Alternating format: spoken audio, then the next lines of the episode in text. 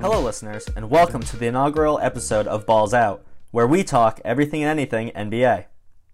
Now, I want to introduce you all to somebody because I believe those who meet this man genuinely go on to live more enjoyable lives.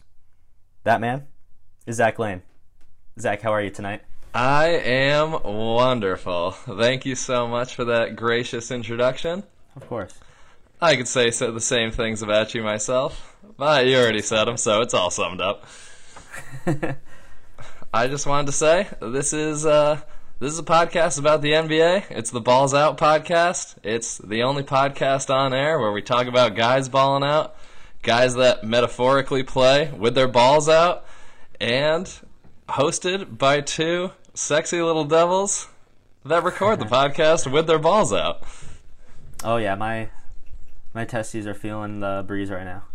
Yeah, ball check secured. They're hanging. Not very secure.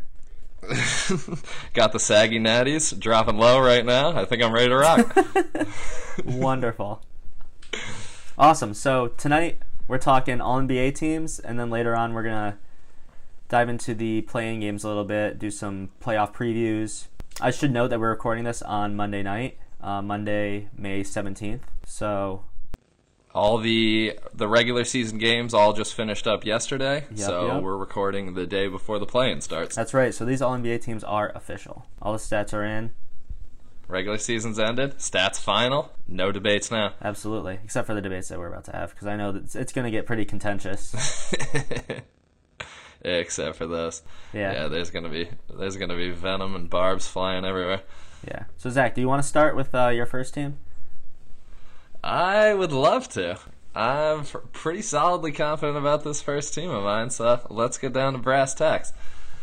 You got so I guess we can explain the all NBA teams just for everybody that doesn't know how it works because it is a little bit different this year with how they allowed the Right, right. positions. So it is two guards, two forwards, still a center.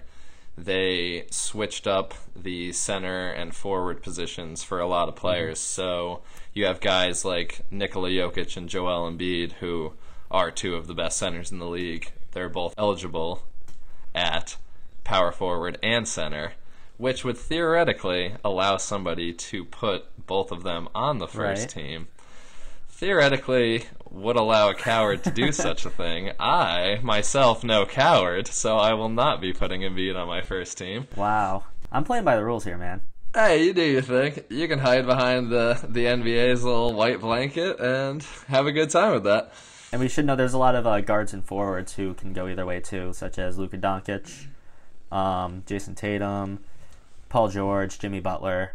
Uh, Brad, is Bradley Beal guard forward? I think he's only eligible at guard. I actually think Jokic is only eligible at center. Jokic is only at center. And Yeah. Gobert is also only at center. Right. I think Bam is a forward slash center. So basically, the NBA was just begging for Embiid to be on the first team by Yeah, allowing him to be a forward. You know, I really see their point though. After the season he's had, like I, I can't imagine leaving him off the first team. I'm not trying to tip anything off towards what my list looks like, but All right, well, I'll get started on my list. yeah, go for We it. got the two first team guards, Steph Curry, Damian Lillard. Pretty easy choices. Steph was the scoring leader this year. He was the first scoring leader at age 33 or older since Michael Jordan, uh, the Oh, only wow. one to ever do it. So, didn't that. That's yeah, joins historic company with that. Yeah, that's pretty elite Steph, company. Steph, yeah, yeah, he's you know that Michael Jordan guy. Some people have probably heard of him at this point. Not bad. Yeah, he's got like some sick shoes or whatever. Uh, Steph was the scoring leader this year. Ultra high efficiency, which is pretty typical for Steph. 48% from the field, 42 from 3, 91 from the free throw line. Almost 50 40 90 club. Yeah, pretty As close. the scoring leader, which that level of volume and efficiency is just practically unheard of. He shot 12.7 threes a game this year, which I don't know the exacts of it, but that sounds like the all time high. Uh, the only one that I could think that would have shot more would be James Harden in one of the last two or three years. Right. Yeah, I think his MVP seasons before uh, Durant joined the Warriors, um, he had up around 12 attempts as well, maybe 11 or 12. Yeah, that season before Durant showed up, he was at 11. Uh, two years ago, the last season that they did have Durant, he was at 11.7, and then this year he just shot a whole extra three per game, which. yeah, and basically carried a a terrible team otherwise to a play a play-in game. Like they have a fighter's chance of getting a first round series in the playoffs against the Lakers, which is so beyond yeah, exciting. It's gonna be a, a crazy play-in game. We'll we'll get into that a bit later. Mm-hmm. But yeah, out of I mean, Steph took twenty one point seven field goal attempts per game this year. He took twelve point seven three point attempts. So he shot nine shots a game that weren't threes. So he was just absolutely jacking, hitting them at Shocking. an insane rate still. 42 is like for any player to shoot 42% from the three point line. That's an amazing year. That's most players' career highs. For Steph, that's just like a little bit lower than average since his career average is 43% from three. Right. Uh, so, um, where where is Steph on your MVP ballot? So on my MVP ballot, uh, Steph is he's in the top five, but he's probably hovering right around five. I would say it's just around the lack of team success for me is just why I can't put him up that high because I just couldn't. I mean, as the player on the Warriors, as the games that he's played in. So he played a total of 63 games this year. Mm-hmm. They had a really solid. They had like a really overachieving record when he did play. When he didn't play, they just absolutely went to shit, and so that's the reason that they're in the play-in. But I just couldn't reward somebody that's going to be in the play-in game with like that high of MVP honors. Even though it's not saying that he's the number one, not saying that he's the number two.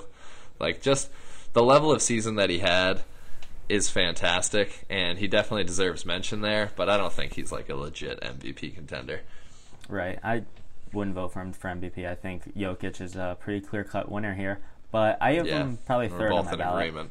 Behind uh, behind the two big men. Yep. And you do have you have Jokic number one and Embiid number two. Right. Yeah. So I have Steph. On, I also have Steph on my first team. Um, who's your other guard? So Steph, unanimous first team. I'm sure it'll be that for everybody worldwide at this point. Yeah, best best guard in the league this year, I'd say. The second guard that I had was Dalla Dame, Damian Nice. Lillard. Nice. We got consensus in our uh, first team guards. Wow, whole lot of interesting content then. I know, right? Not button heads yet, but I have a feeling it's coming. It'll it'll be in, it's in the works. There's just not a lot of room for debate when it comes to those two guys. Dame was putting up 28 a game this year, seven assists. He played 67 games. He had to play a lot of those games without C.J. McCollum, who was Right. playing at an all-star level and almost rivaling Dame's production at the time that he ended up getting injured at the beginning of the year. Right. They lost CJ. They lost Nurkic for a while. Right. He started the season without both of them. He um he basically had to carry a, a pretty shitty team about midway through the season before they got uh, CJ back. Before Nurkic is back, but he's playing in a limited capacity. He's splitting time with Kanter still. Mm. Still got no Zach Collins. Right. I Who mean, knows if Zach Collins will ever play in the fucking NBA? Uh, they do have Car- this. Uh, I don't know this really amazing, talented player named Carmelo Anthony, who just seems ageless. He's just dipped in the fountain of youth, just putting in work for the Trailblazers this year. It feels inevitable that he's going to have one of these playoff games, like a game two, where he just goes off for like 40 points and is the reason why the Trailbla- Trailblazers pull off like an upset in the first round. Mm-hmm. That's the only unfortunate part about the Trailblazers actually making the playoffs and not the play-in. Because if it was Trailblazers Lakers in a play-in game, you know Melo would take fucking twenty five shots in that game in LeBron's face, just Oh, trying yeah. to get the dub.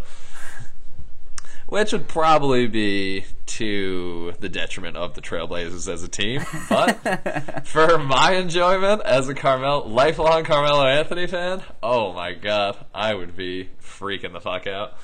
Oh yeah, yeah, that guy can ball out. So, Dame, there's not too much to say about him. At this mm-hmm. point, everybody pretty much knows who Damian Lillard is. You know the clutch shots, you know the half court pull ups, you know that's a bad shot in Paul George's mouth. you know the playoff success, uh, somewhat lack of playoff success. They've won some rounds. They made it to a conference finals. Dame always seems to show up at the biggest moments. It's just the team hasn't always been up to his level. So kind of the same thing this year. The team wasn't really up to his level, and Dame just continued to carry and bring them to a playoff berth, not even the play-in, as they were last year. Right. We'll see if they can get uh, that that reliable second fiddle to help them out. Whether it's CJ one game or um, Norman Powell. You know, we haven't even talked about him yet. Mm. He's really That's come along. He, he's a guy who can really swing a series with his scoring My, ability. my first All NBA forward, actually. yeah, yeah, good one. Norman Powell. Yeah, I think he's eligible at forward and guard, so like, I feel like Oh, yeah, slide him right in- there. Yeah, right. It's too easy. Speaking of your first team, first team forward, let's hear about him. So, first team forward lock. My two first team forwards, one of them very, very easy, one of them was tough. The lock was Giannis. Won the MVP each of the last two years. Everybody knows about the playoff flameouts. The guy at this point is still 26 years old, I'm pretty sure. Mm-hmm. Um, he's made it to a conference finals. They lost in the second round last year to the Heat, which was the huge deal of the bubble, and feel like kind of started this somewhat anti-Giannis campaign, which Yeah. I'm kind of for it. Uh, not really though. He really does need to develop develop some sort of go-to move or jump shot for the playoffs, but What? Just running into the paint and dunking doesn't count as a move? Yeah, just taking 18 steps and then just dropping it through the hoop. Hey, if I got away with traveling, I do it all the time.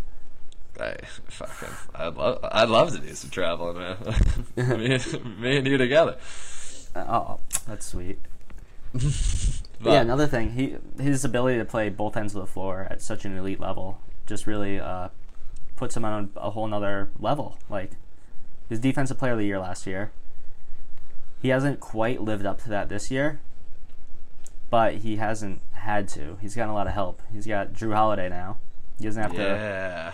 Really swarm the perimeter like he was last year, playing that free safety position. Now they don't um, have the crust lord Eric Bledsoe holding them back. They actually Oh, got a dog in there. Yeah, so Giannis's numbers just 28 per game, six assists, 11 boards, 57% from the field. That's just staggering. Being able to score 20 a game on 57%, like It's just insane. he's just like a wet dream for the regular season. over one steal, over one block, like just putting in the work everywhere. As a two way player, pretty much unmatched in the league at this point. He's a seven footer who can guard every single position and Yeah. can on offense at least dunk the ball very hard and take massive steps. So Yeah. and and I mean we're underrating uh, we're underrating his offense and joking around about his offense a little bit, but averaging 28 a game and six assists, like Yeah, I mean, that's when- pretty amazing. You win back to back MVPs, people start to get uh, a little sick of you, I guess. Yeah. A little, a little fatigued. Which if it was my MVP ballot, I would probably have Giannis as third Hmm. on my MVP list. I would not have Giannis as the number one. I mean, just because I think Jokic is the clear cut favorite, but I agree. Giannis, I would have him probably as my third guy, just because he's still doing the same things that he's been doing the last two years when he was MVP. It's just there's less hype around it now because he's got to show what he can do in the playoffs. So Right. All right, so two guards and one forward in, and so far we're three for three. three for three. team. But now I think things are about to change. Who's your forward?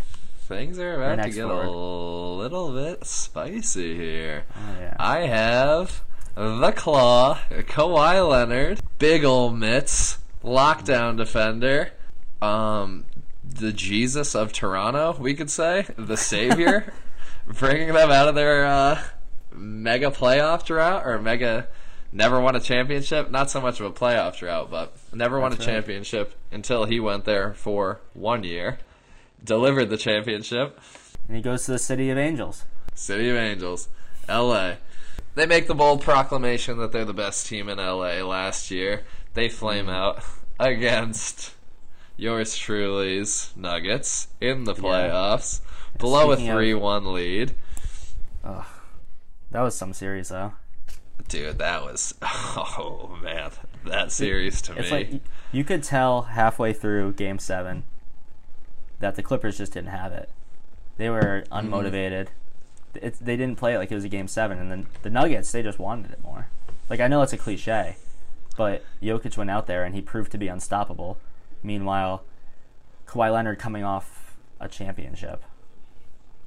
Just You to know done. happened? You want to know what really happened? Hmm. You got you got some guys on the Nuggets reaching down, pulling their balls out, laying them on the table, and just taking big swings. And you know what the Clippers are doing? Whole lot of nothing. Whole lot of like- no balls. They're wearing like five pairs of pants. Their balls are far from it. Five pairs of pants. They got a chastity belt. The key is out the window. Those balls aren't going anywhere. They haven't lotioned them up in days. They're not showing them to anybody. No skincare routine on those uh those nuggets. Oh Absolutely. No, on the Clippers. yeah, I mean, poor choice of words for uh, balls, I guess. Big nuggets for the Nuggets. But Mega Flame out in the playoffs last year. They come back this year. They end up dropping to the four seed because they threw the game last night because they're trying to avoid the Lakers in the hmm. playoffs, which Yeah, who who really runs LA, huh? I can't penalize anybody for trying to avoid the Lakers in the playoffs because if the Lakers they're going to be they're a play-in team, they're probably going to be the 7 or 8 seed if you have to play the Lakers, the defending champions in the first round. That's a fucking tall order and that's a fucking absolute nightmare. So, any jockeying that you have to do to get out of that, I completely understand. But what Kawhi's done this year, pretty unassailable. The guy's putting up almost 25, 6, and 5. He's got a career high in assists this year on only two turnovers a game. Yeah, his efficiency is remarkable. He's close to being a, a 50 40 90 guy. Yeah, da- tiptoeing the line on 50, 40, 90. He's real, real close three point percentage, a little bit lower on free throw percentage, but mm-hmm. he's shooting over 50% from the field. He's almost 40% from three. He can get a shot from anywhere. He has, like, he's got that kind of. That old man type deal with just the grown man strength, where he just kind of leans into you a little bit, bumps you off, and then just rises right up, and there's nothing you can do about his He'll shot. take a- anybody one on one and just pull up right in their face with the smallest amount of space. And it seems like in the biggest moments, even just sink it. And what are you gonna do? There's nothing you can do against it. Right. So I don't have Kawhi on my first team. I have him down on my second team. Besides that, though, don't discount Kawhi's defense because Oh, that's known. That's been known. consistently one of the best. He's got a defensive player of the year. He's consistently one of the best defensive players in the game. Tones it down in the regular season a little bit at this point, but you know when playoffs come alive, Kawhi Leonard's locking anybody up. One of the only people that I've seen block Kevin Durant. So Yeah, I mean, he should have a ring just for that. A trophy and uh, on his mantle. I blocked Kevin Durant once. Not many guys would have that award. at least something. Give the guy a medal. I mean, Christ.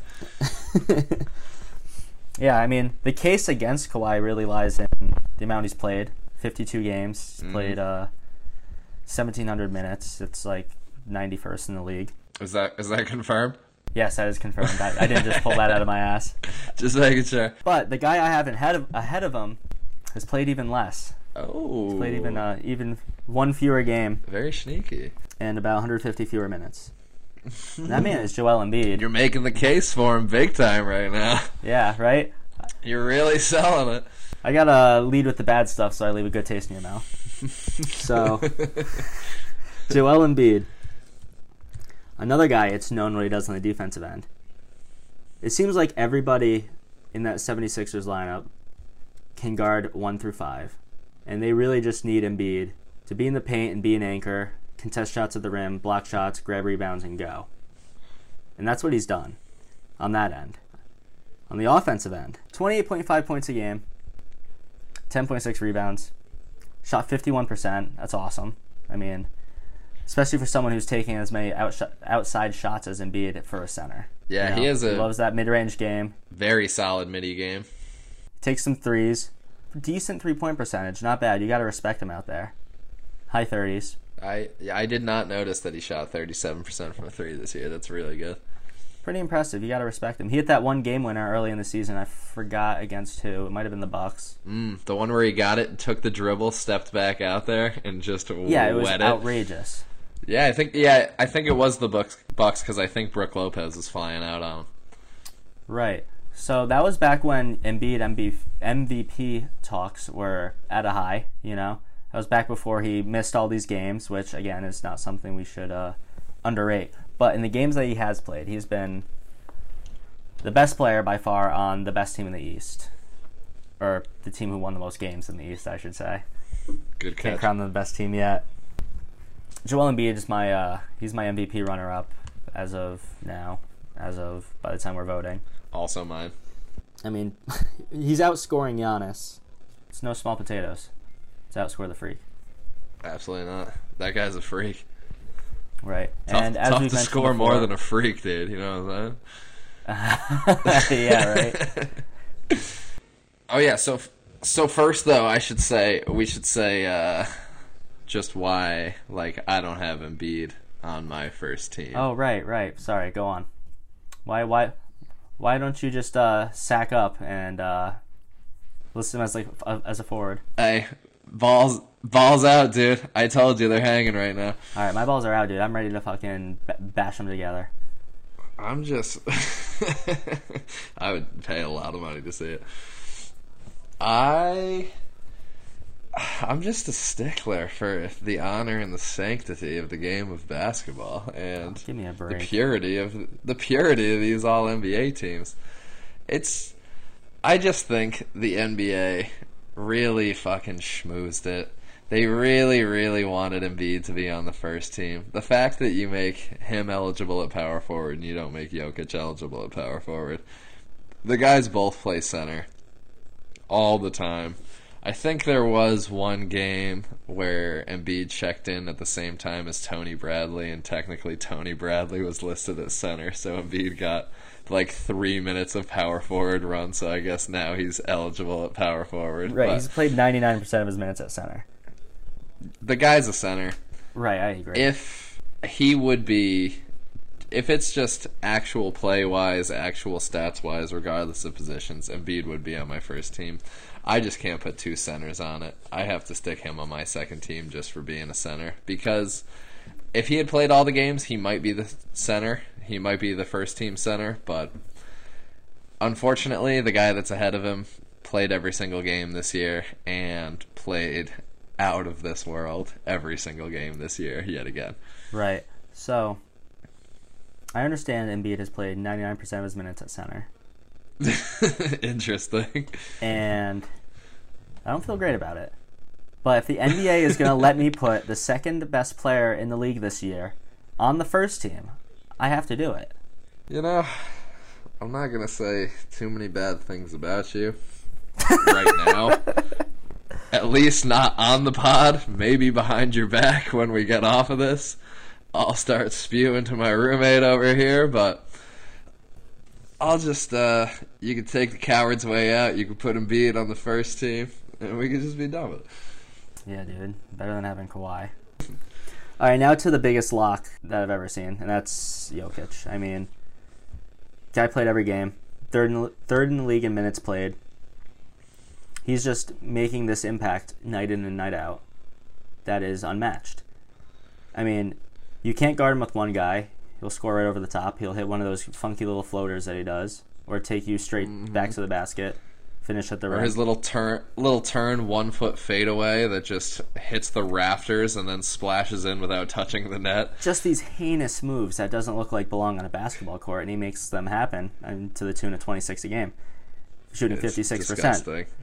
He looks like a, a head chef at a seafood place, and then is just raining in impossible jumpers and hook shots. It's Right. unbelievable. But you send help his way, and he's going to pick you apart. I mean, he can see over the top of everybody. He's seven feet tall, and he's got this vision that we've never seen from somebody at his position, We can both say it right now. Best passing center of all time. easily. And he's he's 26.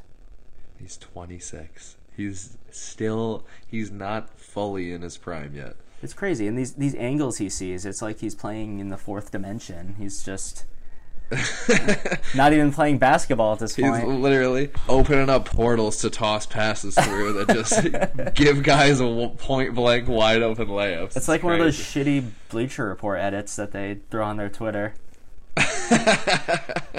Honestly, real it is life. exactly like that. An emphasis on shitty Bleacher Report. I get he doesn't make the defensive impact. I mean, that, I mean, unless you want to give either of us a job. yeah, I mean, Bleacher Report's not shitty if they're paying me, but Yeah, if so, we'll cut this. anyway, his impact on the defensive end, it's not nearly to the level of Embiid or Giannis or Rudy Gobert or Bam Adebayo or any of these other big men, but he's making enough of an impact. He's good enough on defense. He's not a slouch. He's not a liability like he was in his younger days when he was visibly very out of shape. He, Very out of shape. yeah, right before the bubble last year, he worked himself into a, a pretty good body there. I mean, my balls are out. Shit, well, our balls are out, right? I'll talk about we this might guy. as well be honest. Yeah, I mean, this guy balls out. So, Jokic, not much more to say about him. Moving on to Also, the second on the- team. Oh, yeah, sorry, go on. Well, I got a couple. I just, I just don't want to discount. I don't think I've heard a lot of people bring up just the fact that how many games were missed by his teammates during this year and how Right. tough it was for them to have a full team because Michael Porter Jr. had COVID twice, had Mm-hmm. A very long absence just because of health and safety protocols. Maybe he shouldn't be anti-vax, you know? Maybe he should uh, stick that needle in his arm. Maybe, yeah. Uh, rethink your entire fucking belief system, Michael Porter Jr. But that's besides the point. that guy absolutely balls the fuck out, and they missed him towards the beginning of this year. He was supposed to be the third option coming into the season. And that's a lot to put on him at this point, at this stage in his career. Thoughts put on him, but I mean, broad shoulders, maybe from anti-vax. I don't know. Like he's just he's got all these homegrown nutrients, nothing artificial being put in his body. I don't know. It's just a little devil's devil's advocate here. Uh, He wouldn't. But he wouldn't Michael- have a, a back without modern medicine. Is the thing. yeah, that's true. He wouldn't have millions of dollars at this point already. He came into the year, he's supposed to be their third best player. By the end of the season, easily their third best player. I mm-hmm. mean, because of the Jamal Murray injury. Oh, So, then that takes us to the Jamal Murray injury.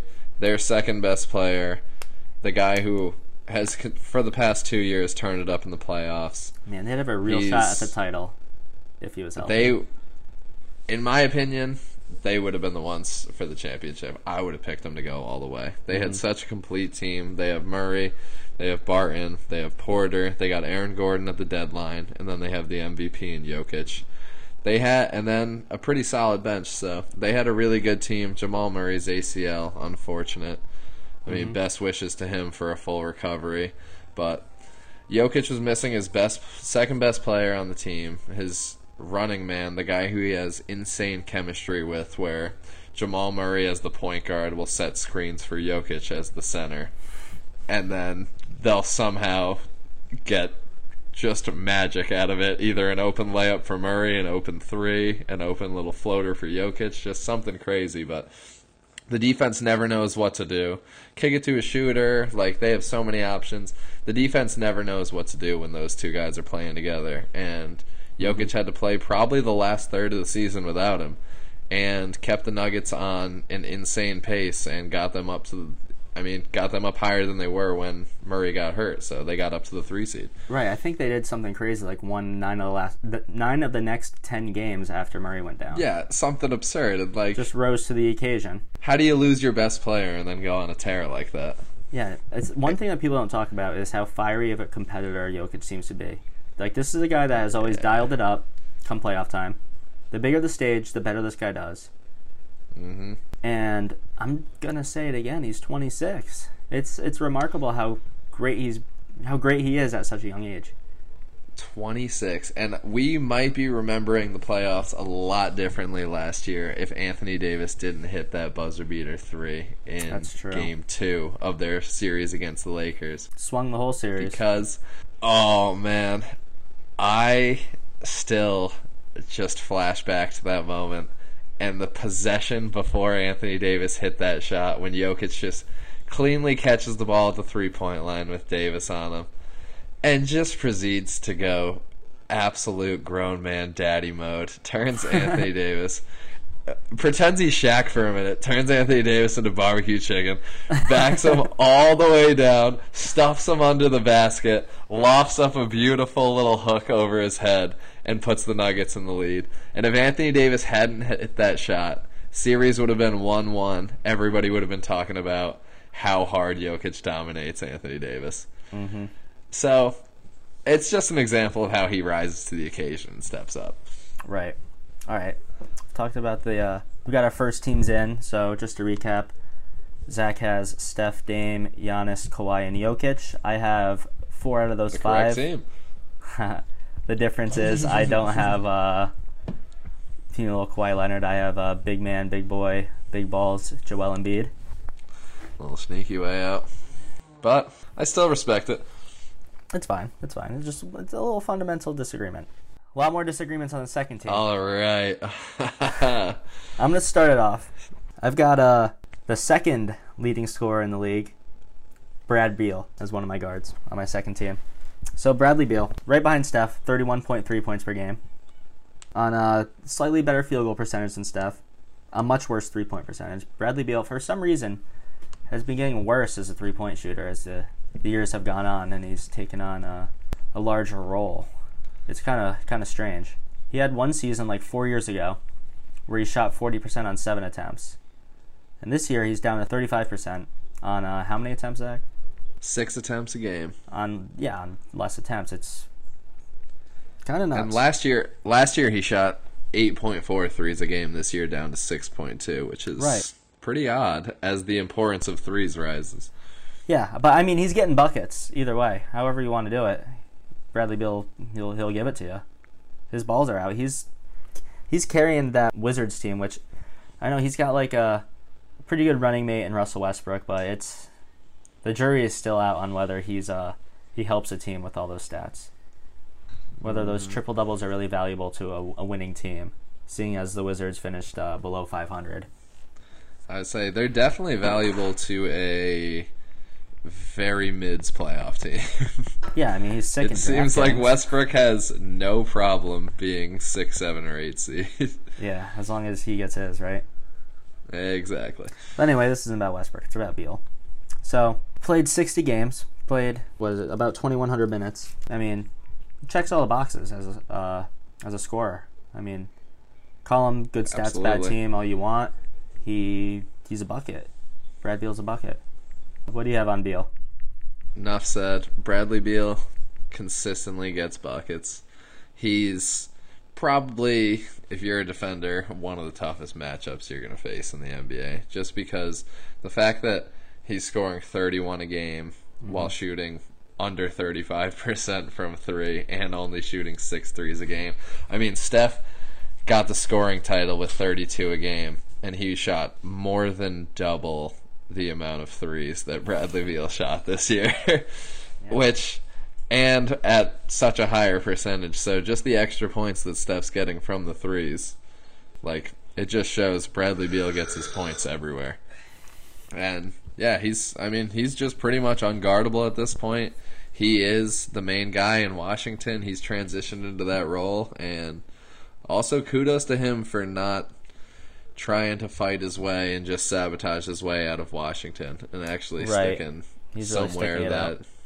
yeah that he wants to be at home with. So And he he goes into every game, and I love his demeanor. He plays hard. He he, he really grinds. You know, every game. Regular. It's it's it's nice to see someone in the regular season really put it all on the line every game. Exactly. I like to see guys give a shit about the scoring title too. Like you could tell Right. Bradley Beal wanted to win the scoring title. Like Yeah. he wanted to go out every night and do it. And like clearly Steph did too, but like Beal he shows up for every single game. Mm-hmm. And I mean that's Westbrook too. Both of those guys as your two leaders on a team. I mean that's invaluable. Right. And aside from those two guys, that team is pretty uh, pretty bad. You know, they're starting like Daniel Gafford. I think they started him last game. Yeah, Davis hate Bertans on Daniel Gafford though. Bertans taking a major step back after getting paid. Um, who, else, who else are they even trotting out there? Like Rui Hachimura. Davis Bertans' arms taking a massive step back in muscle mass and definition. That's oh my god! Just look up a picture; it's unfucking believable.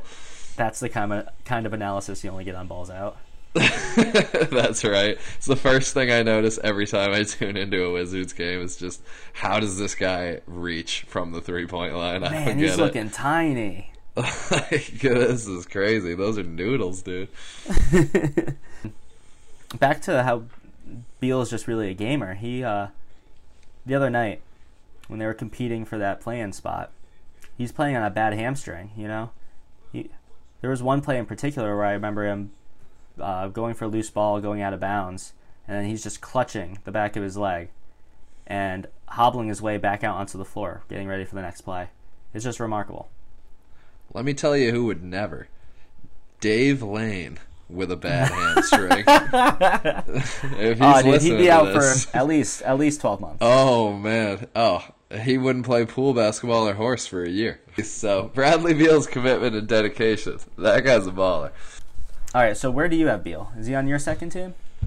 So that's where we diverge instantly on the second team. Because Bradley Beal drops down to the third for me. His numbers unassailable. As a scorer and an offensive player, he's unstoppable. The team ended up eighth in the East, I'm pretty sure. Yep. So they ended up eighth. They ended up in the play-in. In a regular mm-hmm. season, they would have made the playoffs at eighth, but they finished with a 34 and 38 record, under Yeah. 500 in the Eastern Conference, which is just weaker than the West in general. So, mm-hmm. I mean, if you're thinking, okay, well, Steph's in the play-in and Bradley Beal's in the play-in, how could Steph be first team? How could Bradley Beal be third team? Well, just the efficiency for Steph is one thing. The Warriors in a tougher conference finished at 39 and 33, solidly above 500. They Right. finished at the 8th seed in the West. Wizards 8th seed in the East, like we said, 34 and 38, under 500. They did deal they dealt with a lot of injuries this year and a lot of COVID protocol situations. But a lot of teams did also. And you have Bradley Beal and Russell Westbrook. You would think that you'd be higher than the eighth seed, or at least you'd be over a 500 record. But I just couldn't put him on the second team for that reason. And I mean, he's not really anything special on the other side of the ball either. There's nothing to point to defensively. So No, there's not. But the way I see it, I mean, there's nothing that special about Dame defense, and we were able to put him up there on the first team. That's true. But And Da- Damian Lillard did carry the Blazers to a 42 and 30 record solidly in the playoffs of the Western Conference, right, right. which I would never argue Beal over Dame, but I'm just able Yeah. to overlook his defense for just the offensive supernova that he is. and for that he gets Yeah, third I mean- team for me. Yeah, I think he's the third best guard this season. Well, fourth best guard because I uh, have one of my guards as a forward. That's true. So that brings me to mine. I have two guards that I just think are more deserving, and one of them is listed at forward on your team.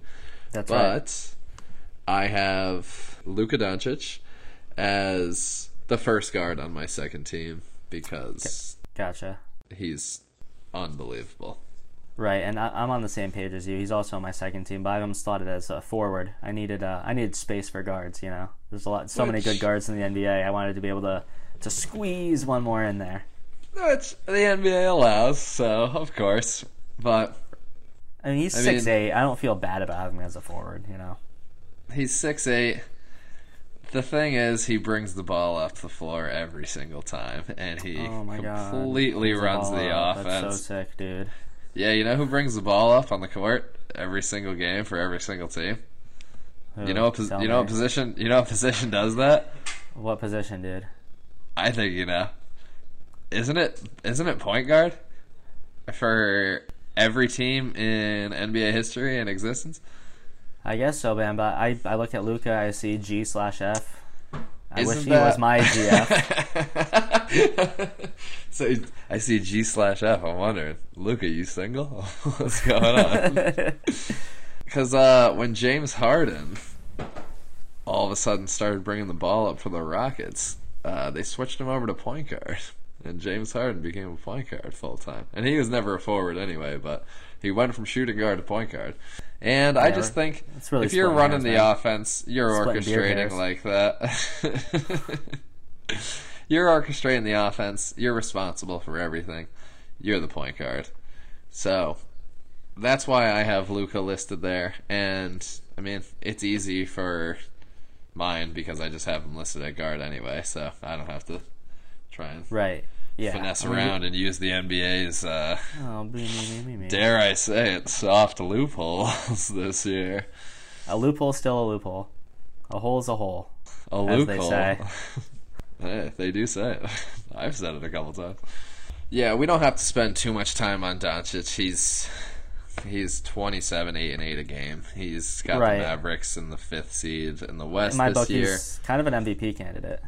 He's kind of an MVP candidate. Played a decent amount without his running mate Kristaps Porzingis this year. Team Right. dealt with they were one of the teams most heavily affected by COVID, and they still ended up as the fifth seed, much to the sadness of Knicks fans everywhere, because the Knicks have the Mavericks pick in the draft coming up. And when the Mavericks started out slow this year, that was looking delicious for all of us. Right. But it was only a matter of time before they righted that ship. hmm Before Luka kicked things into high gear, playing is Right. basically an MVP candidate. He's phenomenal, but he's down on my second team. Um, under Dame as a guard, just because of his just more inefficiency, higher turnovers. Oh, yeah. That 4.3 turnovers really hurts. I think that's the second worst in the league behind Westbrook. And That is- that's that's that's not kind uh, company to be in when you're talking turnovers. Yeah, you do not want to be in the same breath as Westbrook in that regard. Right. It's like Westbrook and Trae Young and Luka as the guys to have four or more turnovers this year. And mm-hmm. that's Trae Young and Luka still intertwined, dude. yeah, right. Trae Young could just never live it down. But yeah, he. I mean, Doncic played 66 games. He put up those numbers. The Mavericks team success. He's mm-hmm. phenomenal. The one thing that I'll say about him is the negative. The big negative for me is just how consistently he bitches to refs. And as a Oh, he- third year player, like. I get it. You're amazing. You put up monster numbers. You're a fantastic player. But your time's gonna come where you're gonna get the respect from the refs. Just take it easy. You're fucking 21 years old. You don't need to be crying about every time you get a fingernail touching you. He already gets plenty of uh, free throw attempts too. Exactly. It's kind of funny how he wants more. Yeah, yeah, it's really interesting. Yeah. So, we both have Doncic on the second team. Me as a guard, you as a forward. Right. And so you listed off your first guard. Right. Who is Beal. Beal. And for your Right. second guard, who do you have? I got uh the man representing the Nets on my uh, on the team, and that's Kyrie Irving. Okay, and that's another difference between us. Right. Right. You, so you don't have either Kyrie or Beal on your uh, second team. Neither of my guards. In fact, both of your second team guards are both of my third team guards. Okay, so we're not too far apart. So they still have honor. No. So the case for Kyrie is speak it's it all lies in his efficiency. Now, 27 a game, 6 assists. I didn't realize he had five, like close to 5 rebounds. That's pretty impressive. He's never been a rebounder. That's like a step in the right direction. Yeah. I guess that team's uh centers really kind of uh suck. So, Yeah, it's just it's just rebound by committee. They don't have anybody gobbling. Right. So his efficiency, I mean, he's he was 50 40 90, 90 this year. He was the only player to be 50 40 90 that qualifies for the league leaders. Sorry, Tony Snell. God damn it, dude. Hey, Tony Snell, if you qualified just now, you're all NBA in my books. if you're listening. And uh 2.4 turnovers per game. That's so low. Very very very low. That's I mean, it's not as low as uh, Kawhi, but it's in like the same same camp as Chris Paul, which pretty good company when it comes to turnovers in that in that regard. If you're talking about passing, you want to be in Chris Paul's orbit. Mm-hmm. And you know, he's he's not one of those uh, those point guards that takes defensive plays off either. You know, he'll he'll try. He's he'll play team defense. He's not great. I'm not gonna I'm not gonna gas Kyrie's uh, defense at all, but There we go. He's a solid team defender. it's good enough. Yeah, the, the word team really does a lot of the heavy lifting there. Uh, it does, uh, yeah, a lot of heavy lifting. I think I think Nicolas Claxton might have something to say about how good Kyrie's defense is when everything's just getting funneled in. so what's your uh, what's your case against Kyrie? Why why won't you put him on your second team? So for me, Kyrie drops to the third team, just because the guy who I have on my second team, I just think he's a more deserving candidate. And who would that be? So, I have second guard on the second team, Chris Paul, starting point guard Oh, for your Phoenix Suns. interesting. He was putting up 16 a game this year. That is What? Sorry, sorry. What was that? That is nothing. That's MVP Steve Nash numbers, 16 a game. Ah, grody. 16 points, 9 assists, 4 rebounds. The numbers, the box score number is not too much to look at. It, that's never been Chris Paul's game. That's never been any of the reason why he's considered at one point the best point guard in the league through his entire career one of the best point guards in the league. He's just a classic orchestrator. He gets guys in the right mm-hmm. spots. He tells people what they're supposed to be doing on certain plays he gets guys the ball in their shooting pocket right when they're supposed to have it right when they're going to the motion he just sees i mean he sees plays that a lot of other guys don't and he has such a control over the game that's I mean, at this point, nearly unmatched. It's Right. him. I don't think there's very many players that control the tempo like Chris Paul. No, it's That's it's on him. It's. Mm-hmm. LeBron. It's like James Harden, basically on offense, and then defensively, Chris Paul is. He's only six feet tall, but he's a fucking pest. Man, he is irritating to play against. He'll get up in your jersey. He'll untie your shoes. He'll he'll whisper your wife's middle name in your ear in the middle of the game. like he'll do anything it takes to win. He'll tell the ref about your untucked jersey to get a technical foul. Exactly. And so, I mean, those raw numbers, not anything really special. He's almost a 50 40 90 guy. He was 49.9 from the field, 39.5 from three, and then 93% from the free throw line. So, Ah, so close. and that's one of the real values of Chris Paul, too, which is also a real value of Kyrie, is just how clutch both of those guys are. I mean, if you oh, foul yeah, them, both been there. They're getting to the line, they're knocking it down. Chris Paul, he'll take you right to that little elbow spot, quick crossover, fade away in your mouth every single time. Seems like he's never missed that shot in his life. Right.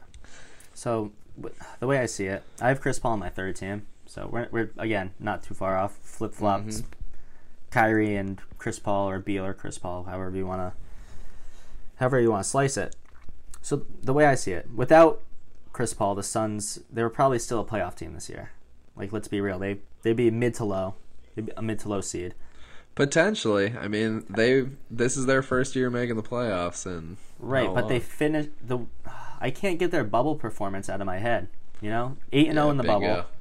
Came into the season with a ton of momentum. New head coach, new uh, on court coach. Eight and zero in the bubble with no Kelly Oubre, and then decided to trade him after the bubble. Yeah, pretty. Int- I mean, the fit was in- there, man. Pretty interesting, right there. And Oubre Yeah. is having a good season for them. Br- yeah, Bridges and Cam Johnson have just been the wings that they've needed. You know, they play hard defense. Not to say Kelly Oubre doesn't play hard defense, but the two wings that they do have also hard defense at much better contracts. Both Knock the- shooters. Yep, knock down the threes that they're supposed to. They got Ayton down there playing above average defense and uh, getting buck getting buckets when he needs to on uh, smaller centers. But as I was saying, they came into the season with a lot of momentum. But Chris Paul, he's really vaulted them up to be uh, this 51 team that they are. And 51 wins in a 72 game season, that's above a 70% win percentage. It's pretty nasty. Yeah, and that's they put themselves into some uh, pretty elite company with that uh, that record of theirs. Um, the NBA champions, the Raptors in 2018 and 19, they had a, a 70.7 percent win percentage, and the year before that, the Warriors, also a 70.7 win percentage, Mm-hmm. Something's adding up. and the Suns, 70.8, and that's I think in large part because of Chris Paul and the impact he's had. He takes a mid to low tier playoff team and makes them into a championship contender. And he exactly he will maximize every bit of potential out of any single team that he's on. Which, regardless of the raw stats that he puts up, he just has such an impact. Whether it's in the locker room, on the court, just making sure other guys know what they're doing, making sure everybody's ready to play, and I mean he's he's just consistent. He he always gets it done. Right. One thing I do want to say though is uh, all this MVP talk surrounding him seems like a little much. Like people are, of course, taking it a little bit too far. I agree with that big time. Which, of course, people are going to run with it just because the Suns went from not being in the playoffs to now being the second best team in the West. But, I mean, there's a lot of factors that go into that. And when there's a talent pool like this with Chris mm-hmm. Paul's numbers, that's you can't be MVP at that point. Yeah. Imagine giving the Suns point guard who's averaging 16 points per game the MVP. Uh, imagine. That'd be fucking What? weird. Yeah, that'd be strange. I, God, I wonder if that's anything like that's ever happened before. No, no, no, the no. histo- the voters would never be that dumb. When there's more deserving candidates, God, I wonder. It's really, really strange. It feels like there's something. But no, Chris Paul must be the first one ever. Yeah, true. So the MVP talks they need to settle down a bit, but second to third team, I think that's fair. That's that's a fair spot for him. Mm-hmm. I agree with that. He's Right. he's comfort for me comfortably on my second team. I have no qualms. If you wanna you wanna have him second team, you wanna drop him down. I don't think he could be the first team guard though. Right. So I haven't mentioned Kawhi Leonard on my list yet. And that's because mm-hmm. he's my other second team forward. I mean, you've already sung his praises, putting him on your first team. I can't see him being any lower than second. Say You know? nobody nobody wants me to sing again either. So Yeah, we don't want to hear that. so I've him as my second second team forward, along with Luka Don- Doncic. Who do you have all as your right, forwards so on your second we team? have two different. So we have an entirely different second team if you're just talking guards and forwards and center slots. Yeah, yeah. Lu- Luka's the only one who's on uh, both of our teams, and he's at different positions. Mm-hmm. So my two forwards are. Let me just let me get the one out of the way first. That's I'm not going to talk too much about it. Jimmy Butler. We know how good Jimmy Butler is. Went to the finals last year. Took a. I mean, actually, a very solid Heat team. Like they play very, very well as a team. They're always well coached with Erik Spoelstra, but Jimmy was their number one guy by far. continued it this season. He was out for a little while with injuries. Played 52 games, but averaged 21, 7, and 7. Right. So he played just about as much as Kawhi this season. About as much as Kawhi. Uh, one game more than Embiid. He, yeah, 21, 7, and 7. He's got a case. I mean, he has a case to be as high as first team with as good as he was. I for some people, Really? I don't personally see it. I mean, with that amount of games played and the fact that he shoots like fucking twenty percent from the three point line, Yeah, man, he's just not reliable enough of a scorer for me to be on the first hmm. team, or I guess even on the second team. So I don't have him on my second team. He's down on my third though. I There couldn't you go. leave him off. He's been amazing. Can't leave him off. He, I mean, he's never been that big of a scorer. Twenty one points per game is not that much, but he impacts in the kind of the same way that Chris Paul impacts the game. Jimmy Butler kind of hits it in all facets. He's the Right. fact that he's up to like seven assists a game as a playmaker for him, his development. That's pretty unbelievable because Yeah, coming into the league. I mean, coming into the league, he was so raw, and I don't think he was any sort of passer or playmaker. Like, right. The, the sort of impact he makes, the numbers don't speak for. You know, he's a motivator. He gets the other t- guys on his team to his into his headspace, as long as they're the right guys, a la the Timberwolves. And um, he just makes a whole team want to win. He get he, he's someone who players want to play with and play for and rally, uh, rally around. He's a he's Jimmy ju- Butler's honestly amazing. he's just a fantastic leader. I watched him do unspeakable things to my Boston Celtics last year in the playoffs. just he just made Jayson Tatum look like a little baby boy, and Yeah, he just he fucking wrapped the diaper right on up. yeah, he put him in a diaper, stuffed him in a locker, gave him a swirly, took his lunch money, whatever you want, whatever you want to call it. That's right. S- said Um, go jo- said go join Deuce over there. On that run to the NBA Finals, he hit every big shot that you knew that Jayson Tatum wasn't gonna hit. and A lot of Jayson Tatum slander. Neither of us have him on any of our teams. That's right, Jayson Tatum. He's uh, he's off my team, and he's not even the next next guy up, or even the second next guy up. I I'm just so disappointed in how the Celtics have performed this year. I mean, it's it's weird to say because Jaylen Brown is obviously taking a massive step forward. Robert Williams is taking a massive step forward. Jayson Tatum statistically is playing as well, if not better, than last year hmm and they just can't seem to put it all together. They can't figure out how to win games. No, they just Which is- they don't play like a team. Unfortunately, they they're Right. just they have talented guys. They can put up numbers and they can get buckets, but nobody is really there making anybody else better at this point. And they can't blame it on Kyrie this time. You can't blame it on Kyrie. So I wonder who the axe is going to fall on for the Celtics this year. Yeah, it might have to be my guy Kemba. I mean, he's been such a disappointment. Boo booty. Yeah, I mean, I hate to say it, but he's been.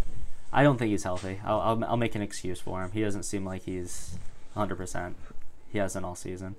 I'll agree with you there. I don't think he's healthy either. I don't think Kemba would be this bad if he was healthy.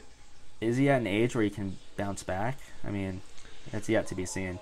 That's the thing. And as a small point guard, six like five eleven, six feet, it's real tough. Right. So anyway, of course, we had to get sidetracked by the uh, the local team, the Boston Celtics, a little bit there. Mm-hmm. But let's. I think we're about to talk about the other local team a little bit now.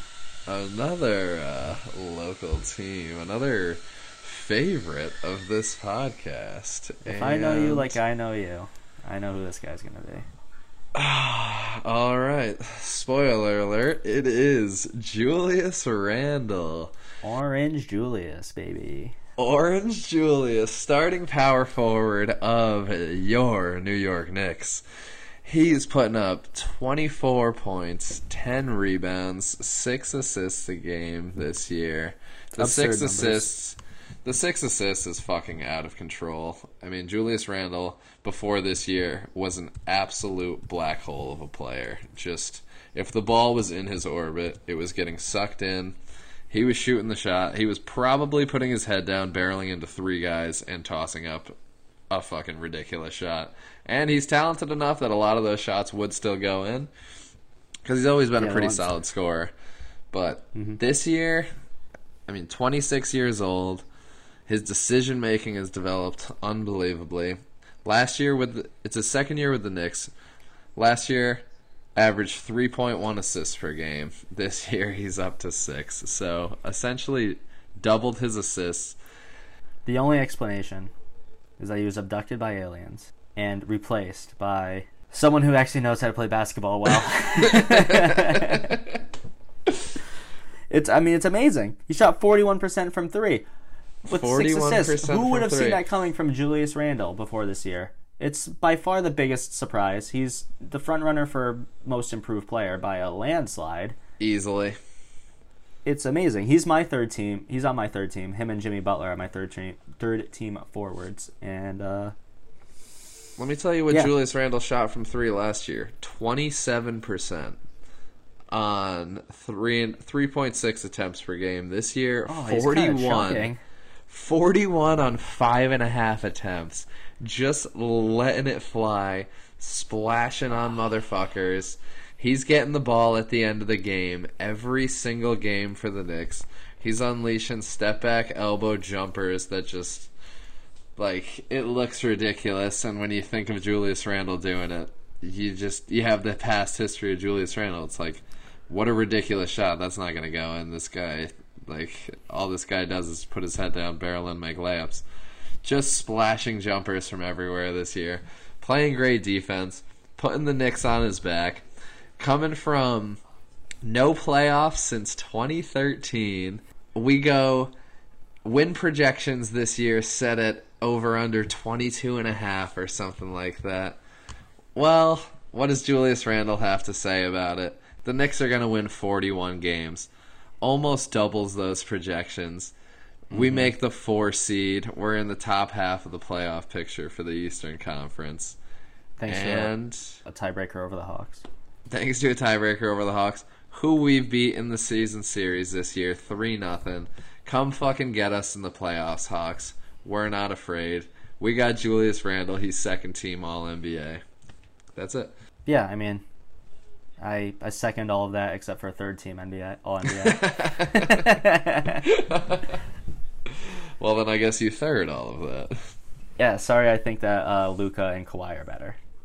I, as players, I can't disagree that Luka and Kawhi are better than Julius Randle.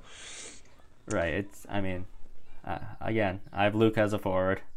As positional designations, I got Luka in at my point guard, and in my heart, if I uh, was staying true to that, Julius Randle would be first team. So I'm actually penalizing him by putting him on the second Yeah, right. team. so I'll take I'll take the hit for the sanctity of the sport. All right, so uh, second team center. You must have Joel Embiid. There's, I mean, he wasn't on your first team somehow, Too easy. so you have to stick him down here on your. You have to stick him down in the, uh, the on the ground floor, here on the second team. Somehow couldn't couldn't roll with the Twin Towers lineup for me, unfortunately. This isn't the '80s Rockets, but yeah, Joel Embiid is my third team center. Second no team center. surprise there. And you had Joel Embiid. I was gonna say, mean, yeah, Joel up. Embiid, second team center. no surprise there. Say no surprise. So who is So my second, my second team center is not Rudy Gobert. It is Bam Adebayo. What? What? Ugh, the slander. hating on hating him. on very, Gobert. very, very blatantly. I will Hating hate on. Gobert until the day he retires. It is confirmed. Sean Janis, not a fan of. I didn't say people. that. Dare we say it? All right, Mr. Rudy Gobert, not I loved team Tony Parker. NBA. Okay. Uh, here's my one question: Do you have a French player on your second team? No. But, bam. I mean, 18.7 points per game. That's nothing to scoff at as a center. You know, playing uh, playing second uh, second star to Jimmy. Zero scoffing here. No, no scoffing to be had. Nine rebounds, respectable, solid. He's a six nine center. He's not gonna get to double digits. Uh, maybe someday, but not but not today. Weird. You said second to Jimmy, second best player on his own team, and I don't see Jimmy on your second team. The center competition is a lot less deep than the than, than the forward. Just put him at power forward. It's easy, dude. You can do it with anybody. Well, he's not better than Luka or Kawhi. Yeah, you're right. Anyway, Bam. One thing that I love about this guy's game is his playmaking. 5.4 assists. This man, you feed him the ball in the high post, anything can happen. He can turn around, hit a mid range jumper. He shot 42.4% on three mid range jumpers per game this season. Very good. That's something that Rudy Gobert doesn't have. That ability to knock down that mid range jumper from the high post. He can Agreed. Also, also the passing. right? He can dish it to a cutter. He can dish it to a shooter. He can dish it to pretty much anybody and uh, put him in a good position to score. It's pretty He could amazing. dish it to the best. He could dish it to the best player on his own team if he That's wanted right. to. And uh, that's something that Rudy Gobert doesn't quite have. Gobert, uh, a whopping 1.3 assists per game this season. He's uh, if he gets the ball, he's uh, he must be right under the basket and throwing it up there because that's about the only thing he does on offense is uh, layups and dunks. That's about it. Meanwhile, Bam, I mean, 57% from the field. He's a center. He's going to shoot a high percentage, but that he's he's doing it with almost 19 points per game. That's pretty great. And he takes some mid-range shots and everything, so he's taking some tougher looks. Right, he's stepping out. He's not quite hitting threes, but his offense isn't one-dimensional. And the defensive impact he makes is it's not quite at Rudy Gobert's level, but he's an anchor, man. And unlike Gobert, he can uh, defend the perimeter pretty well. He can really move his feet. He's a uh, sneaky quick for a big fella. You know what I'm saying? I would agree. Light on his toes, an agile man. Yeah. So I just when I look at the pros and the cons, I just see so many more pros for Bam than I see for uh, for Gobert. For Gobert, it's more of he does the things he does well at a very elite level, and that's dunking and blocking shots, and I guess rebounding. Bam, he does uh, a lot of things very well, and I think that's more valuable to to a team.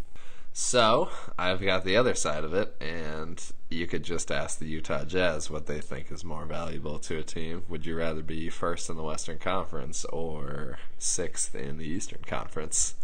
Uh, Rudy Gobert has been their most consistent player all season. Played 71 games out of 72. Averaged 30 minutes a game. Um, 14 points. Taking a lot of rest 13 and a half. Eh? Taking a lot of a lot of rest there.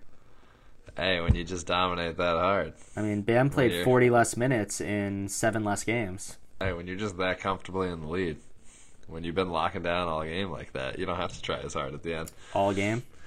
Try.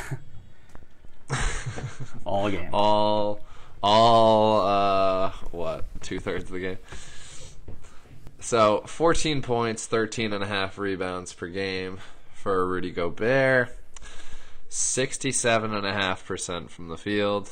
You touched on it. Most of what he does on offense, it's layups and dunks. But that's the role that he's assigned. That's the role that he's assigned. The main thing he does on the court is just absolutely locks up on the defensive end. And he's the front runner for Defensive Player of the Year yet again this year. Has he won the award twice so far? Um, it's either once or twice. I I'm pretty sure so. Because I heard that he'd be in uh, some pretty crazy company as a three-time winner if he were to win this year.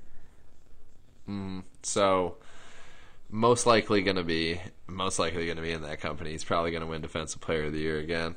Blocks 2.7 shots a game.